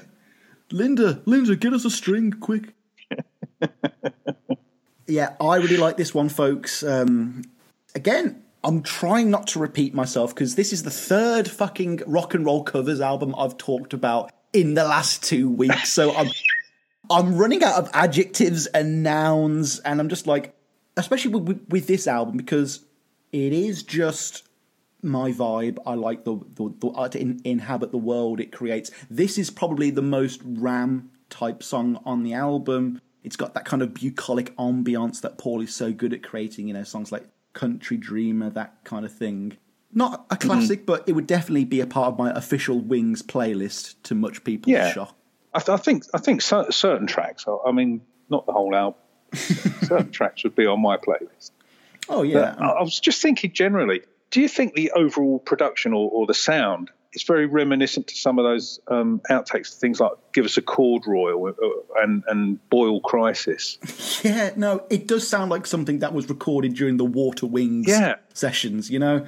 But again, how much of that is just because they're not putting that kind of George Martin level of production into it? Yeah, yeah. But if the they song's good, polished- you don't need good production. It, you don't. You can just bash it out like a like a punk band, not like Boil Crisis, but you know. what I Yeah. mean? Well, they they could. I mean, it could be that that they thought, you know, these are good songs and they'll stand up to no matter what what we make them sound like. Never mind the bollocks. This is Buddy Holly. if, if they'd have called it that, oh my god! There's, there's your there's your title. He was asking what title should it have been. never never mind the beard. It's, it's never, never mind the mullet. Yeah. I mean, just, just just looking at the rear of the the the front and the rear of the album cover, it couldn't be a more Paul or Linda image. It's a fucking horse. It's like, Yeah. oh yeah, I've always associated horses with Den- with Denny Laine. It's not it's not a guitar, you know. Oh my god! And it's it's funny how they've got the picture of the horse on the front cover. but the, the picture of Denny Laine on the horse on the rear. It's like what is is this an album by Mr. Ed or something? You know. That's a reference for the older gen- generation. Oh, Uh, the- Hi-oh. Yeah. never a horse, of course. Whatever it is. Anyway, on to Fool's Paradise.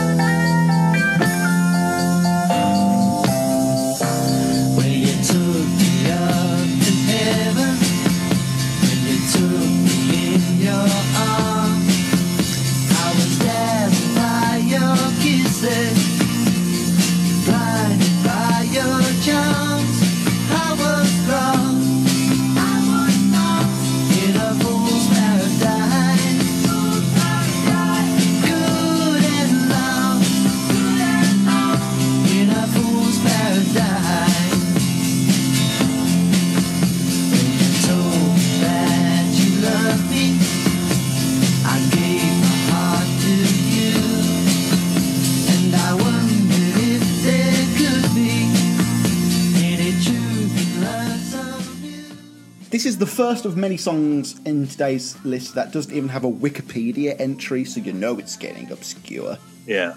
Yeah, but this song's inclusion is again showing what nerdy superfans Paul and Denny must have been. I mean, wow, Fool's Paradise also sounds like an apt description of Denny Laine's position in Wings, but moving on. All I could find on this one was that it was the B side to Think It Over, a single of Holly's that got to number 11 here in the UK. That was released 27th of May, 58. Right. Hmm. I don't think this song is either going to live up to The Fool on the Hill or Paradise City, but do you think No. Denny and the gang still gave it a good old college try? They gave it a try, didn't they? They gave it a try, and it's um, I, I- I think it's just Paul and, and Denny singing, isn't it? This one, I couldn't hear any Linda there.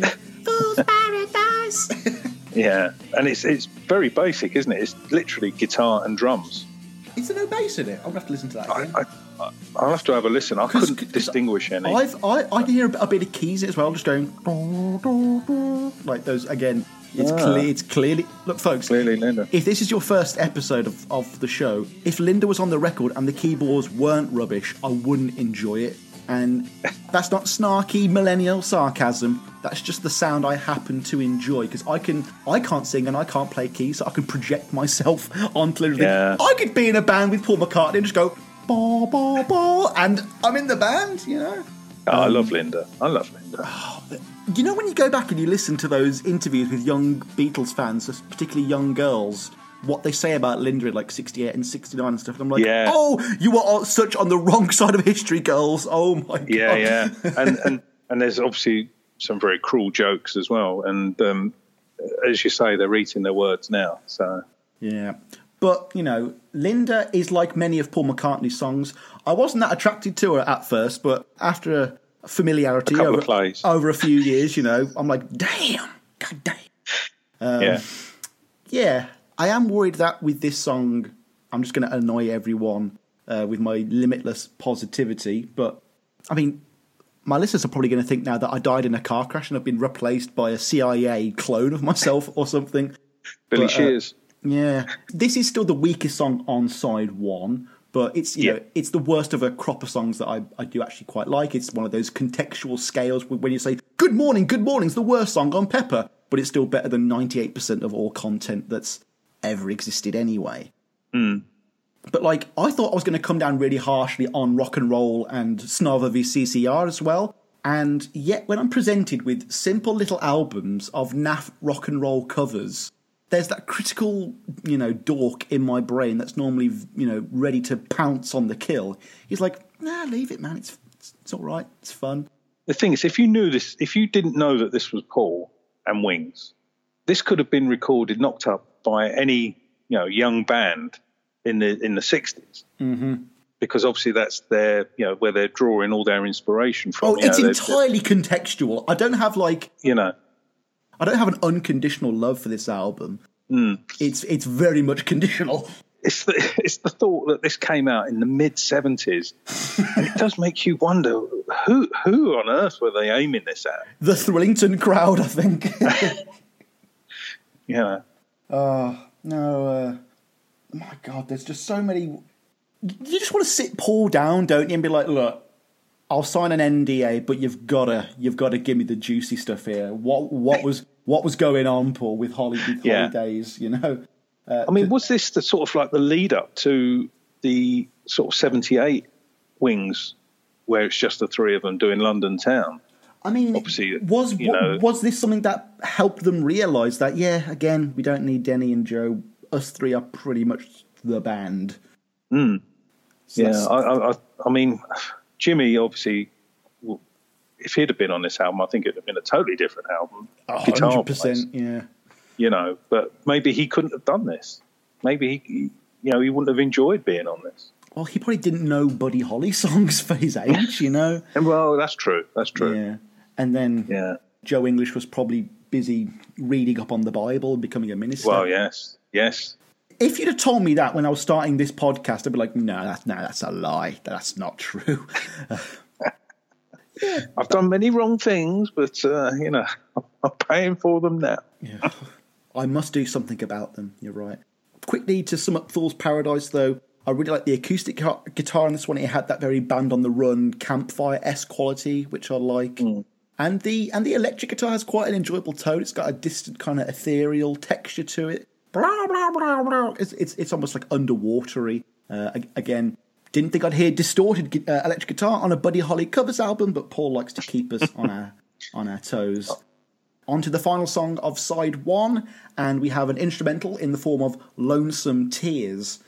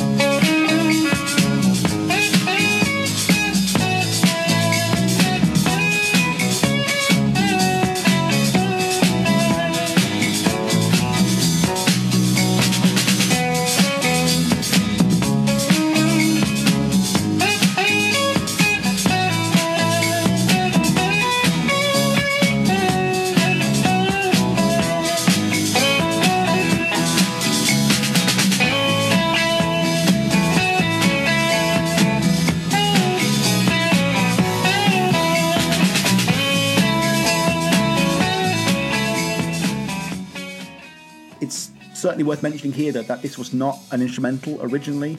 This is a song with a full set of lyrics, but it was so obscure that it's pretty understandable for that the majority of you listening out there now and the audience in 1976 to not even be aware of that. I couldn't find much on this one either. The only official releases I can find are it was a big side to It's So Easy for the US single, released in September 58. Uh, then that was flipped over, where this was the A side for the Australian release in 58, uh, Lonesome Tears being the A side. And then for the German release in 59, it was the B side to It Doesn't Matter Anymore. Andy, I imagine that during lockdown, the majority of listeners will have shed some lonesome tears of their own. So, Oh, very do, good. do you have any anything to dry their tears, or is this another sob story? No, no, I, I like this. It's a nice instrumental. Makes a change. You know, for, you've had you know uh, five five tracks before with with vocals, and so this is, as you say, no no lyrics sung on it. Although there are, lyrics, I, I do know the the tune, but um, yeah, I, I, I quite like this. It's um it's just it's just literally guitar, bass, and drums, and it's it's nice. I like it. Should have been a, should have been a B side maybe. definitely. You, you know, in, in the way that Chobber had, you know, oh, let's put two of these songs on Once Upon a Long Ago or on My Brave Face or something. If maxi singles were much of a thing in the mid 70s, like, you could totally see Beware My Love and the whatever the B side was for that being the A side, and then on the B side you got two Denny Laine little little covers, and you can actually make some money, you know. but the real thing to take away from this, folks, is this would not be a minor Paul McCartney album without some bare bones instrumentals to clog up, and you know, the album with some filler.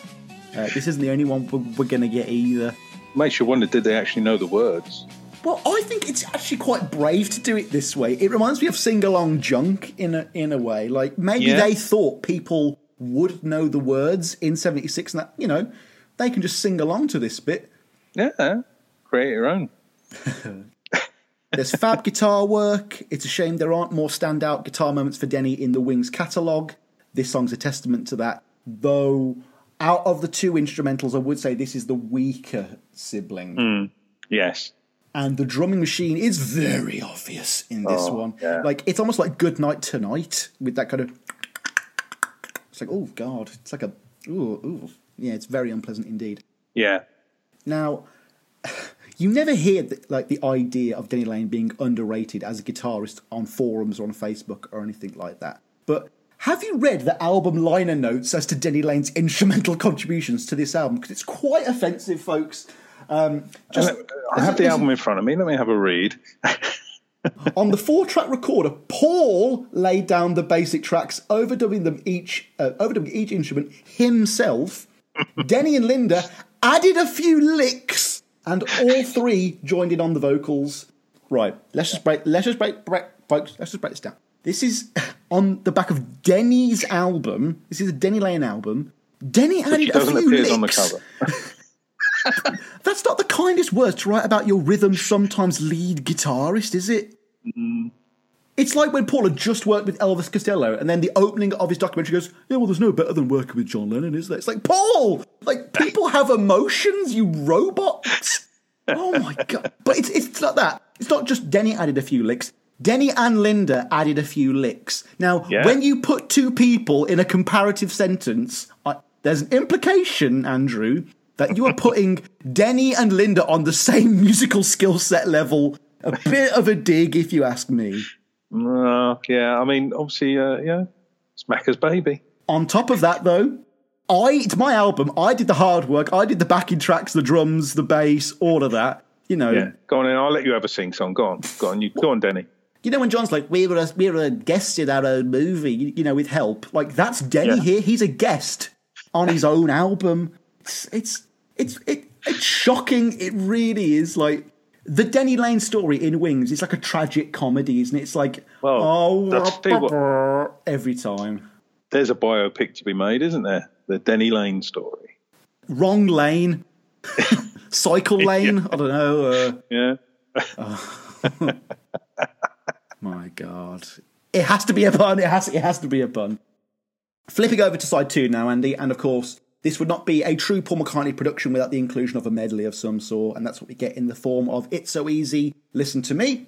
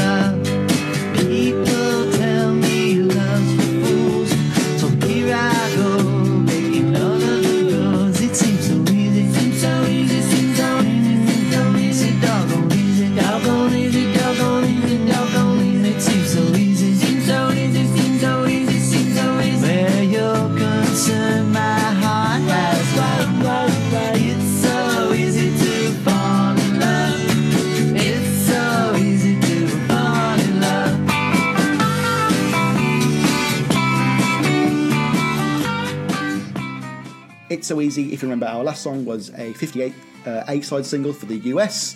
That was backed by Lonesome Tears, written by Buddy Holly and Norman Petty, but was technically released by the Crickets and failed to chart. Uh, Listen to Me is another one that's like more obscure tracks, written by Holly and Petty again. Here in the UK, it was released as a single in 58, and the A side was I'm Gonna Love You Too, another song on this album. The In the US, though, it was the B side to Peggy Sue. So, which also included two other songs on it. Like it, it was like an EP, but a big single. I, I couldn't, I couldn't quite tell what it was because that also had Everyday and I'm Gonna Love You Too on it. Like Discogs just shows so much Buddy Holly content that was sent worldwide, and none of it's the same. It's very hard to track. Um, Anyway, Andy, whilst it has not been so easy for there, you know, for you to sit there listening to me, you can now find some solace in that it's your turn to speak about It's So Easy and listen to me. Is this the best Macca medley since Abbey Road? No. but I have written one word next to the title of this charming. Oh, I think it's. I think this song is charming. I, I mean, it's obviously a classic Buddy Holly song. Anyway, it's so easy. But yeah, I, I, this is probably my second favourite on the album, and also it was it was a single as well from the album. did this have a music video that you're about to drop on me as well? no, unfortunately not. There's only those two videos, but this was a single as well. That's I don't know what was on the B side. I, I, I haven't. I don't actually own that one. I've got Moon Dreams, but I don't actually have a copy of it. So easy. I'm sure I'll find it on Discogs later. Don't you worry. Mm-hmm. Um, again, folks, hate to repeat myself. I just love the aura of this one. It's so fun. Those backing vocals, it's so easy. It's so. It, it's just so immediately catchy in that goofy, silly way. It's not meant to be taken seriously, folks. And if and if you are, you're doing yourself a dis, a disservice. And so if you can just turn off your critical factors and just get into Was the whole groove- album meant to be taken seriously? no, I don't think so. No, I don't think def- so at all. Definitely not. I like the idea that Paul's fusing two songs together, a bit like how Lennon did with Rip It Up and Ready Teddy. Hmm. I mean, the album's short enough anyway, so he could have done two two full songs. But I've got to be honest, and I don't know how much of a fool I'm going to look here. I didn't know until I looked at the back of the album that this is meant to be just one song. Like, I guess like by this time of the album, I've, I'm kind of switching off and doing writing or other things. And Yeah. the transition between the two songs is so well done that I thought Yes. that, that Listen to Me was like the middle eighth or the bridge in It's So Easy. I mean, like, you do have the like extended fade out coda, which I thought Yes. was It's So Easy. But then I listened to it again, I was like, no, no, this this appears twice. They do they do go back and forth. And it, for what it is, it's really well done. It is, yeah. I mean, I've made a note of the ending as well. How how it's it's well done. I put well done ending, synth and drums and bass. You know what? if this was uh, homework, we'll, we'll just say, we'll put a big stamp on it. Well done. Well done, very good. See me after class, 10. Denny. right, now that we've just spoken about Listen to Me, we, we have a song called Look at Me.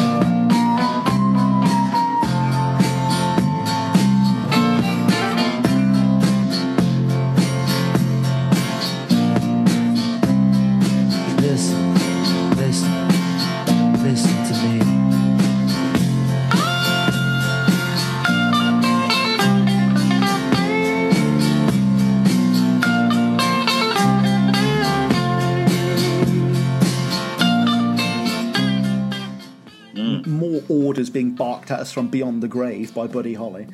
According to Wiki and Discogs, this song only saw release on the self titled Buddy Holly album. Seeing how it doesn't have any specific info, it could have been recorded any time between the 8th of April 57 and the 26th of January 58. It was written by Buddy Holly himself, and no prizes for guessing this one, Norman Petty. So, Andy, this is going to be a tricky one. Do you prefer Denny Laine's cover of Look at Me or the original composition from the Plastic Ono Band album by John Lennon called "Look at Me." Uh, ah, Denny. Got to be Denny. Denny all the time. I, I, I've got. I really, I really like this song. I've, I've put love next to this um, song, and I think it's because it's got quite a funky guitar to it. I don't know if you if you noticed it, but it's got uh, quite a funky guitar to it, and Macca's vocals quite distant with with Denny up front. So, you know, it, it's it sort of really is Paul back in Denny. But um, yeah, for me, it was the guitar, the funky guitar. And there's a cool little like breakdown towards the end where it's just down out, down out, Yeah, down out, and I've down got out. Fade to Breakdown. There you go. And it's another one of these guitar moments that I, as someone who cannot play guitar, thinks is really cool and probably like really technical. And then I'll show it to one of my guitar friends, and then he'll just look at me and just play it as he going, I don't know. He's just doing that, Sam. He's just doing that. And I'm like, oh, okay. Although the other night I did get my bassist friend to try and play along to silly love songs, and he threw his bass on the sofa in annoyance. He's like, this Wow. is this is ridiculous. He doesn't play the, the same notes twice. I'm like, yeah, that's Paul, baby. he didn't learn to play; he just plays it. You know, Yeah, yeah. I like it. I like this song. It's probably the closest to sounding fine on the on this album that I found. You know, a bit more of the uh, generic holiday sound, and I think it's because it is sandwiched between "Take Take Your Time" and "It's So Easy Listen to Me." It's almost like a, a transitional song on the album that, that, that almost all blended together into one big medley, but not a proper one. You, you know, like the supposed "Back to the Egg" medley that isn't a medley, that kind of Yeah, thing. yeah, yeah. Although I did uh, hear the words "words of love" mentioned in this one, another Buddy Holly song. The Beatles did Yeah. that one, of course. Yeah, like, yeah. "Oh, It's a nice little reference there. There's also a funny Go on. bit where Denny does this 50s crooner Elvis Sinatra thing where it's like, What are you going to do after you've broken so many hearts? And I was like, Oh God, who is this? The ink spots? That, like, ooh, it, is, it isn't Denny Starr, and it felt very out of place, if I'm honest. Very Hmm. yeah, strange indeed. I was to say, I mean, it is the vocal is all Denny, and um, that, that that was that was nice. But as you say, the you know We're the coming on. Sort of impersonation, you know. Yeah, very strange. Uh, Mm. we're going to come on to a song now, folks, that I'm so excited to talk about because I know Andy's going to have some strong words to say about it either way. Our penultimate track is called Take Your Time.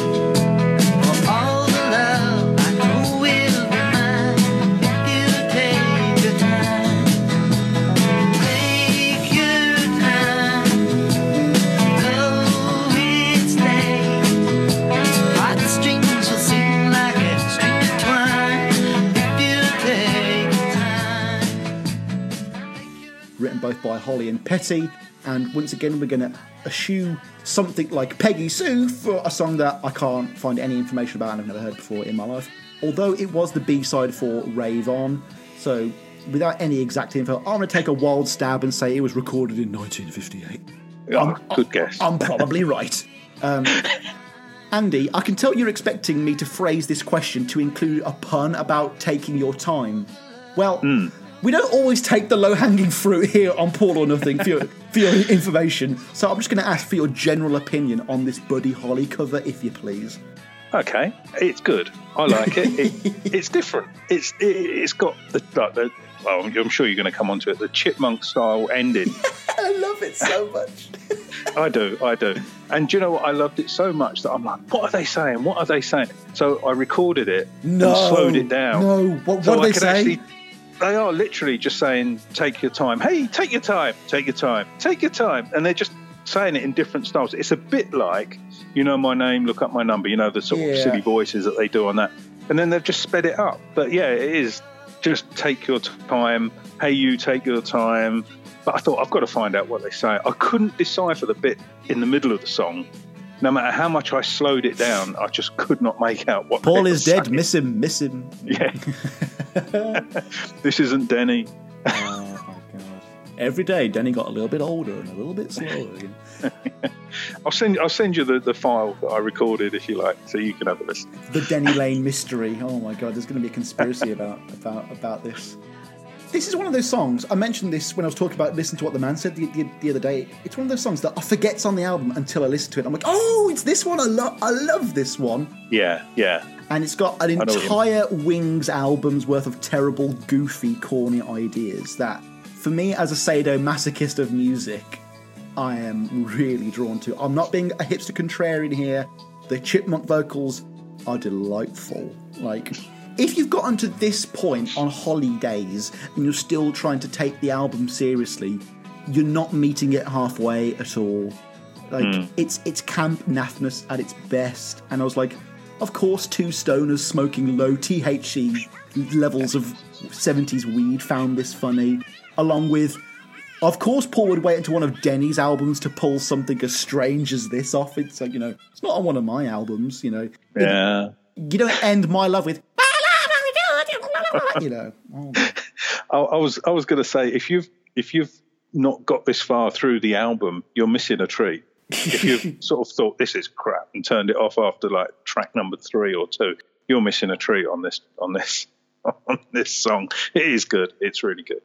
you need to play a game like, can I sink four cans before Holly Days is over? Because it's the only way I'm getting I'm getting through it. You know.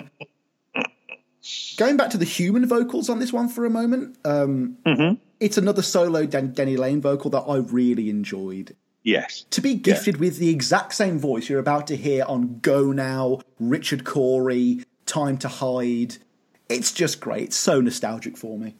Yeah. It's uh, as I said at the start, his vocal throughout this whole album is good. It is good, and I, I wonder, I'm going to have to get on our lane now to find out is that as good. Oh. you don't want to meet your heroes, though, sometimes, Andy, do you? It's like, oh. I have, unfortunately. Fuck you, man. oh, if I ever met Paul, I'd blow it. I just, I just would. Hey, Paul, have, Paul, have you got any weed? Yeah. I mean, no. I mean, no. Ah, get him. There we go. Yeah, I don't know if you've seen it. There's a great news broadcast where they've got arrested. They got busted up in Scotland for um, possession of, of cannabis, and he comes out of court and he says, "Some fan just sent me these seeds. And I just planted them to see what comes up." No, my favourite one is when he's arrested in, uh, and he's come back from Japan and he stood Oh. there. He stood there like Jimmy Hoffa with like all these journalists. Like, it's no worse than cigarettes or a whiskey. And then he goes, or glue. And I'm like, Paul, don't associate weed with glue. Don't put them in the same sentence because the Conservatives are going mad just at the thought of you Yeah, saying. I can remember seeing that on the news. It's funny. He's, he has not mentioned it since then, though. Like someone at MPL's gone, look, Paul, we know you like the old Rastafarian cigarettes, but you can't talk about it because it's really bad for our stock shares, you know. Yeah, yeah, yeah. But if it becomes legalised in England and Paul doesn't own a business in London, he's throwing money away. He is. anyway, on to our final song of the day. And, Yes. we're, and, and we're doing really well for time, actually. Uh, Good, on, yeah. on to our final song of the day.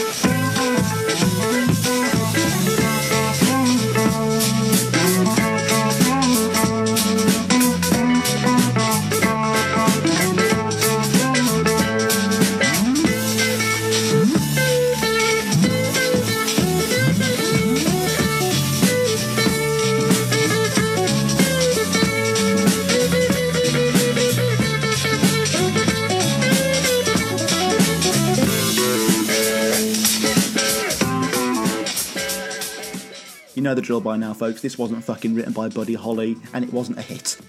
Um, it was performed by the Crickets, and it was on their self-titled uh, 57 album. Oh no, it was written. It was written by Holly and Petty, as per the usual. Uh, this was recorded anywhere between the 25th of Feb to the 28th of September in '57. Again, who knows? This was a B-side to a certain single, though, that Beatle fans should be more than familiar with. Yes, everyone, this was the B-side to "That'll Be the Day," at least in the US, anyway. Right, Andy, it's almost over. You won't have to listen to this album ever again. In Not for another 10 years. Not for another 10 years. Once more into the breach, old bean. Okay. Uh, does Holly Days have a better closing song than Venus and Mars? No. Oh no! What do you mean? No, this is this is this is better than Crossroads. Come on. No. No. Well, do you, you're too young to remember the TV show. I watched I Crossroads to- at my nan's when they rebooted it on. All right, okay. Yeah. Well, I can remember being at my nan's when in the seventies when Crossroads was on, and I would eagerly wait to see if the ending music had been done by Paul McCartney Wings, because normally it said Tony Hatch, who's who who wrote it, and then every so often it would come up, you know, um, title Paul McCartney and Wings. Yes. My god. I hate that song so much. It ruins Do you a really? perfect it ruins a perfect album. It should be Lunchbox Odd Socks every time. Hmm. I think- it would have been such a better end to that album, but instead Da, We- da, da, it's a joke that it wasn't funny then, Andy, and it's not funny now. Like it should be the Coronation Street theme if he wanted longevity, you know? Wow, there we are. But- It'd be like Uncle Albert, you know? Uh, which Uncle Albert, Admiral Halsey, featured in Fools and Horses. Yeah, but not on the version you can get on DVD. Uh, it's Oh, been, really? It, has been edited out. Yeah, you have to have the like, original video release or something like that. Yeah, it's when when Uncle Albert's wandering around the docks and he's gone missing, hasn't it? I believe it's uh, "He Ain't Heavy, He's My Uncle" is the episode in question. Really? Wow. Oh no no! Don't don't fuck with me on Only Fools and Horses. I know more than everyone on earth. so basically, when we went on our holidays to Spain, we would take the Skybox with us, our DVD collections, PlayStation. I, I once took my Wii and Beatles rock band, like because we went for months. My parents wouldn't go on holiday at all for the whole year. They would work Right. for eleven months straight, and then have a month off in Spain. Oh, can we go to a Okay. water park or the beach? No, we're just staying in the house for a month. we're not going anywhere. We might go to the bar once every once in a while. Uh-huh. and my dad would basically bring maybe two movies that my mom wanted to watch, and then the entire collection of Only Fools and Horses. And I could Brilliant. probably do word for word every episode. I, mean, I did a podcast on it for four episodes, and then I stopped it to do Paul or Nothing. And anyway, back to I'm looking for somebody to love. Yeah, I quite like this groovy little number at the end here. I Nice I- little instrumental. Yeah. yeah, it, it, it's. I think the instrumentals are less offensive on a Denny Laine covers album than say on something like McCartney, when people were expecting an album of Every Night's and Maybe I'm Amazed. And again, if you've gotten to this point in the album and you're annoyed that there's an instrumental, you know this isn't the album for you. But hmm. I think it's very brave and bold to do a cover of a famous song or famous-ish song by a famous artist, or any songs with vocals for that matter, and choosing not to include vocals, especially when you've got the Wings Core Vocal Harmony Trio. um, and you know, maybe this is Paul and Denny not wanting to get bored. Maybe they don't want the audience to get bored, or maybe they're trying to offer die-hard Buddy Holly fans something they haven't heard before. Because at the end of the day, Paul and Denny are meaner musicians than the Crickets ever were. And Yeah, yeah. there's a bit of an update. Like there's a slightly more modern rock, slight more grit to the sound at the end of this one, but they don't ruin the theme or the concept of the album. You know, trying to record it as bare bones as possible. Like, It's also nice to hear some Laine noodling because you know you know he doesn't get to play like this on a Wings record. You know Henry McCullough, Yeah. eat your heart out, you jazz guitarist. you know he just gets to go. Blah, blah, blah, blah, blah. You know it's not prim, it's not proper, but also there's an authenticity here because it's just Denny Laine being Denny Laine, not Denny Laine, the backing guitarist in Wings. And whilst he isn't trying to present it like Eruption by Van Halen, it's just it's, it's, hmm. it's one of the few occasions, Andy, I've noticed where if someone has fun in the studio, like say Red Rose Speedway, it normally doesn't translate very well. But here, they're having fun. I'm having fun. Everyone's having a good time. I've got my notes say funky bass, and it has got a funky funky bass tune to it. Got a nice slide slide guitar as well at the end. Are you sure George Harrison isn't isn't on this album? Maybe, maybe. Uh, maybe he's the horse on the front cover. He's the dark horse. It makes sense. oh my god. Oh my word. so not only is it not a picture of Denny Laine on the front cover, it's a picture of George Harrison as a horse. Like, what is going on here? Guys, I just guys, can I just be on the front cover of my album, please? No, Denny, no, you're No. not you're not in control here.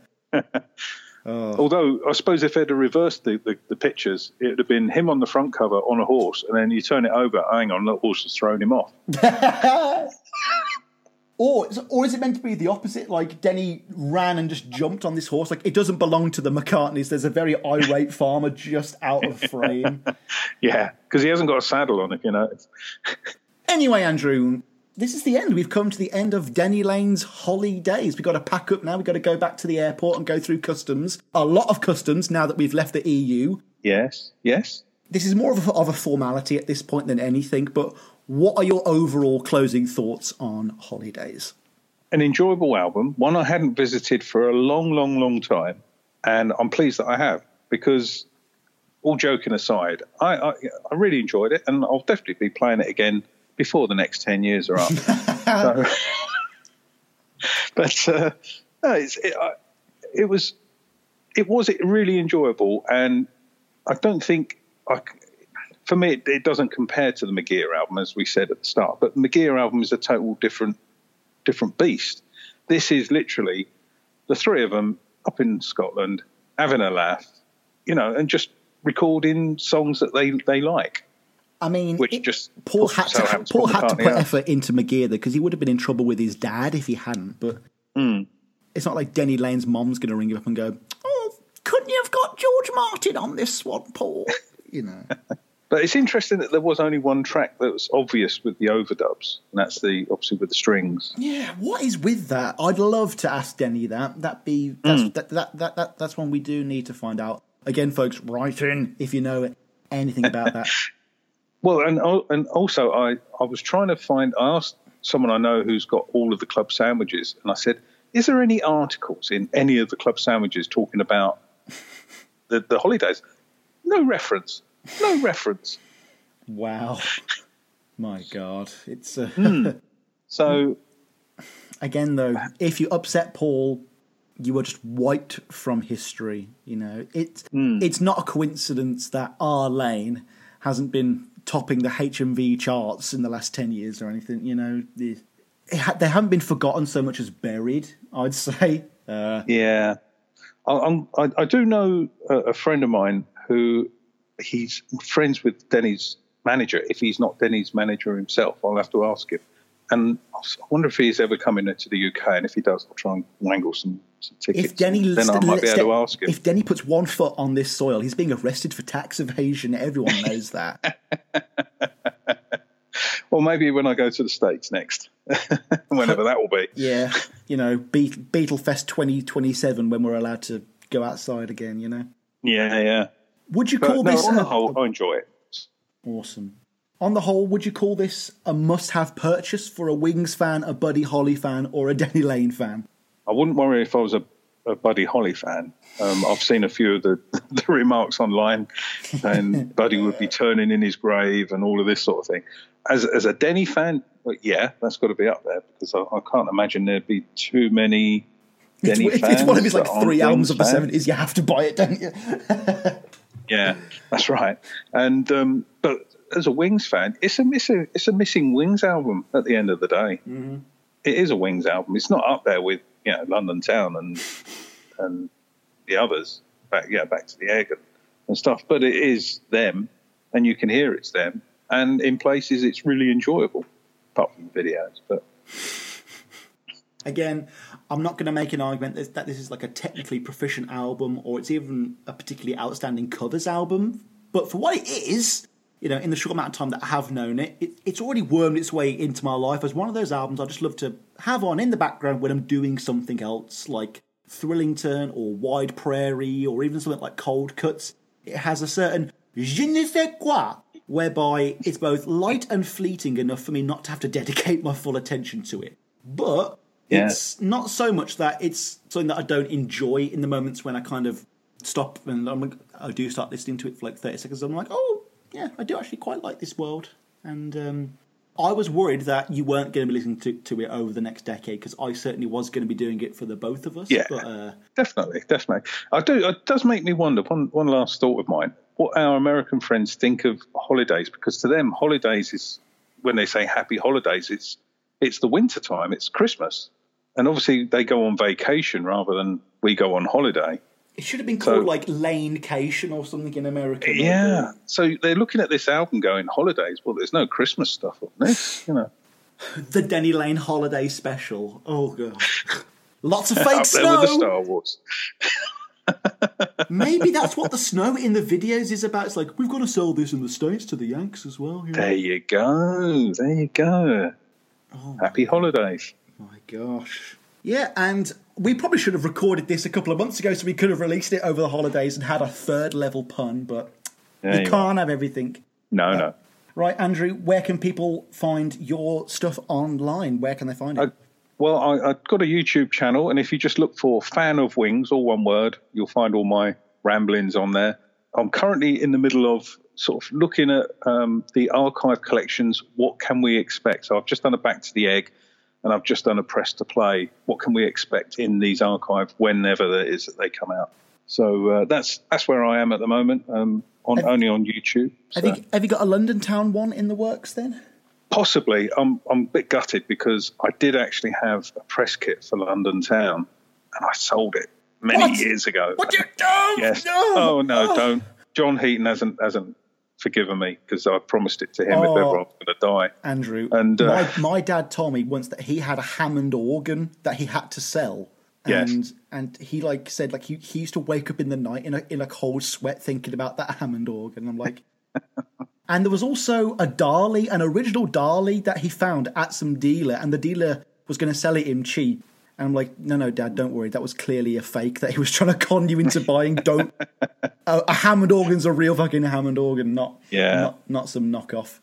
But uh, so that's where I am anyway. I'm, I'm on YouTube. Fan of Wings, all one word. folks go and go go and check out Andy's stuff because it always brightens my day to see some well researched wings content like half of the stuff that you mentioned for the back to the egg stuff and like, i was like oh didn't even know that existed so can't wait to see that one and uh, just like uh, just like andy dixon just like john heaton he's also got a, a vinyl collection that makes me green with envy and seething with anger whenever, whenever You'll see it one day. Sam, when you come and visit. Yeah, and then I'll I'll probably nick your back to the egg press kit, you know.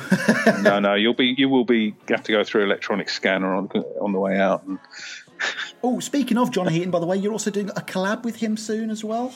yes, um, we're we're going to have a, a chat uh, on video. We, we're attempting to do a video um, on Zoom because of the lockdown, and, and obviously he's in Budapest and, and in London, so it's a, an intercontinental uh, video cast, and we're going to be looking at the reason why the Beatles broke up. Oh, because because of Yoko. Oh no, shut up. Well, oh well. gosh, shut up. We'll see. We'll see. Yeah. No, uh, the the real reason is because Ringo was becoming too successful a movie star. No one talks about it. No one ever talks about it. You know. right, everyone. That was another episode of Paul. I think I've been kindly joined by friend of the show Andy to discuss Denny Laine's Holidays slash Wings Holidays. Thank you, thank you for listening. Our next episode. I'm not actually sure when this is coming out. Actually, we've got quite a few of there's quite a bit of backlog actually. So we'll have to see what's coming out in the future. Keep your ear to the ground for more Paul or Nothing stuff. As always, drop us an email at paulmccartneypod at gmail.com. Hit us up on the Twitter at McCartneyPod. Find us on the socials. Please leave a review and consider throwing a couple of dollars a month at my face down the internet through our Patreon. Everyone, more importantly though, stay safe. Keep listening to Paul. Peace and love, peace and love. No autographs. Hari Hari Krishna. Play us out. guys.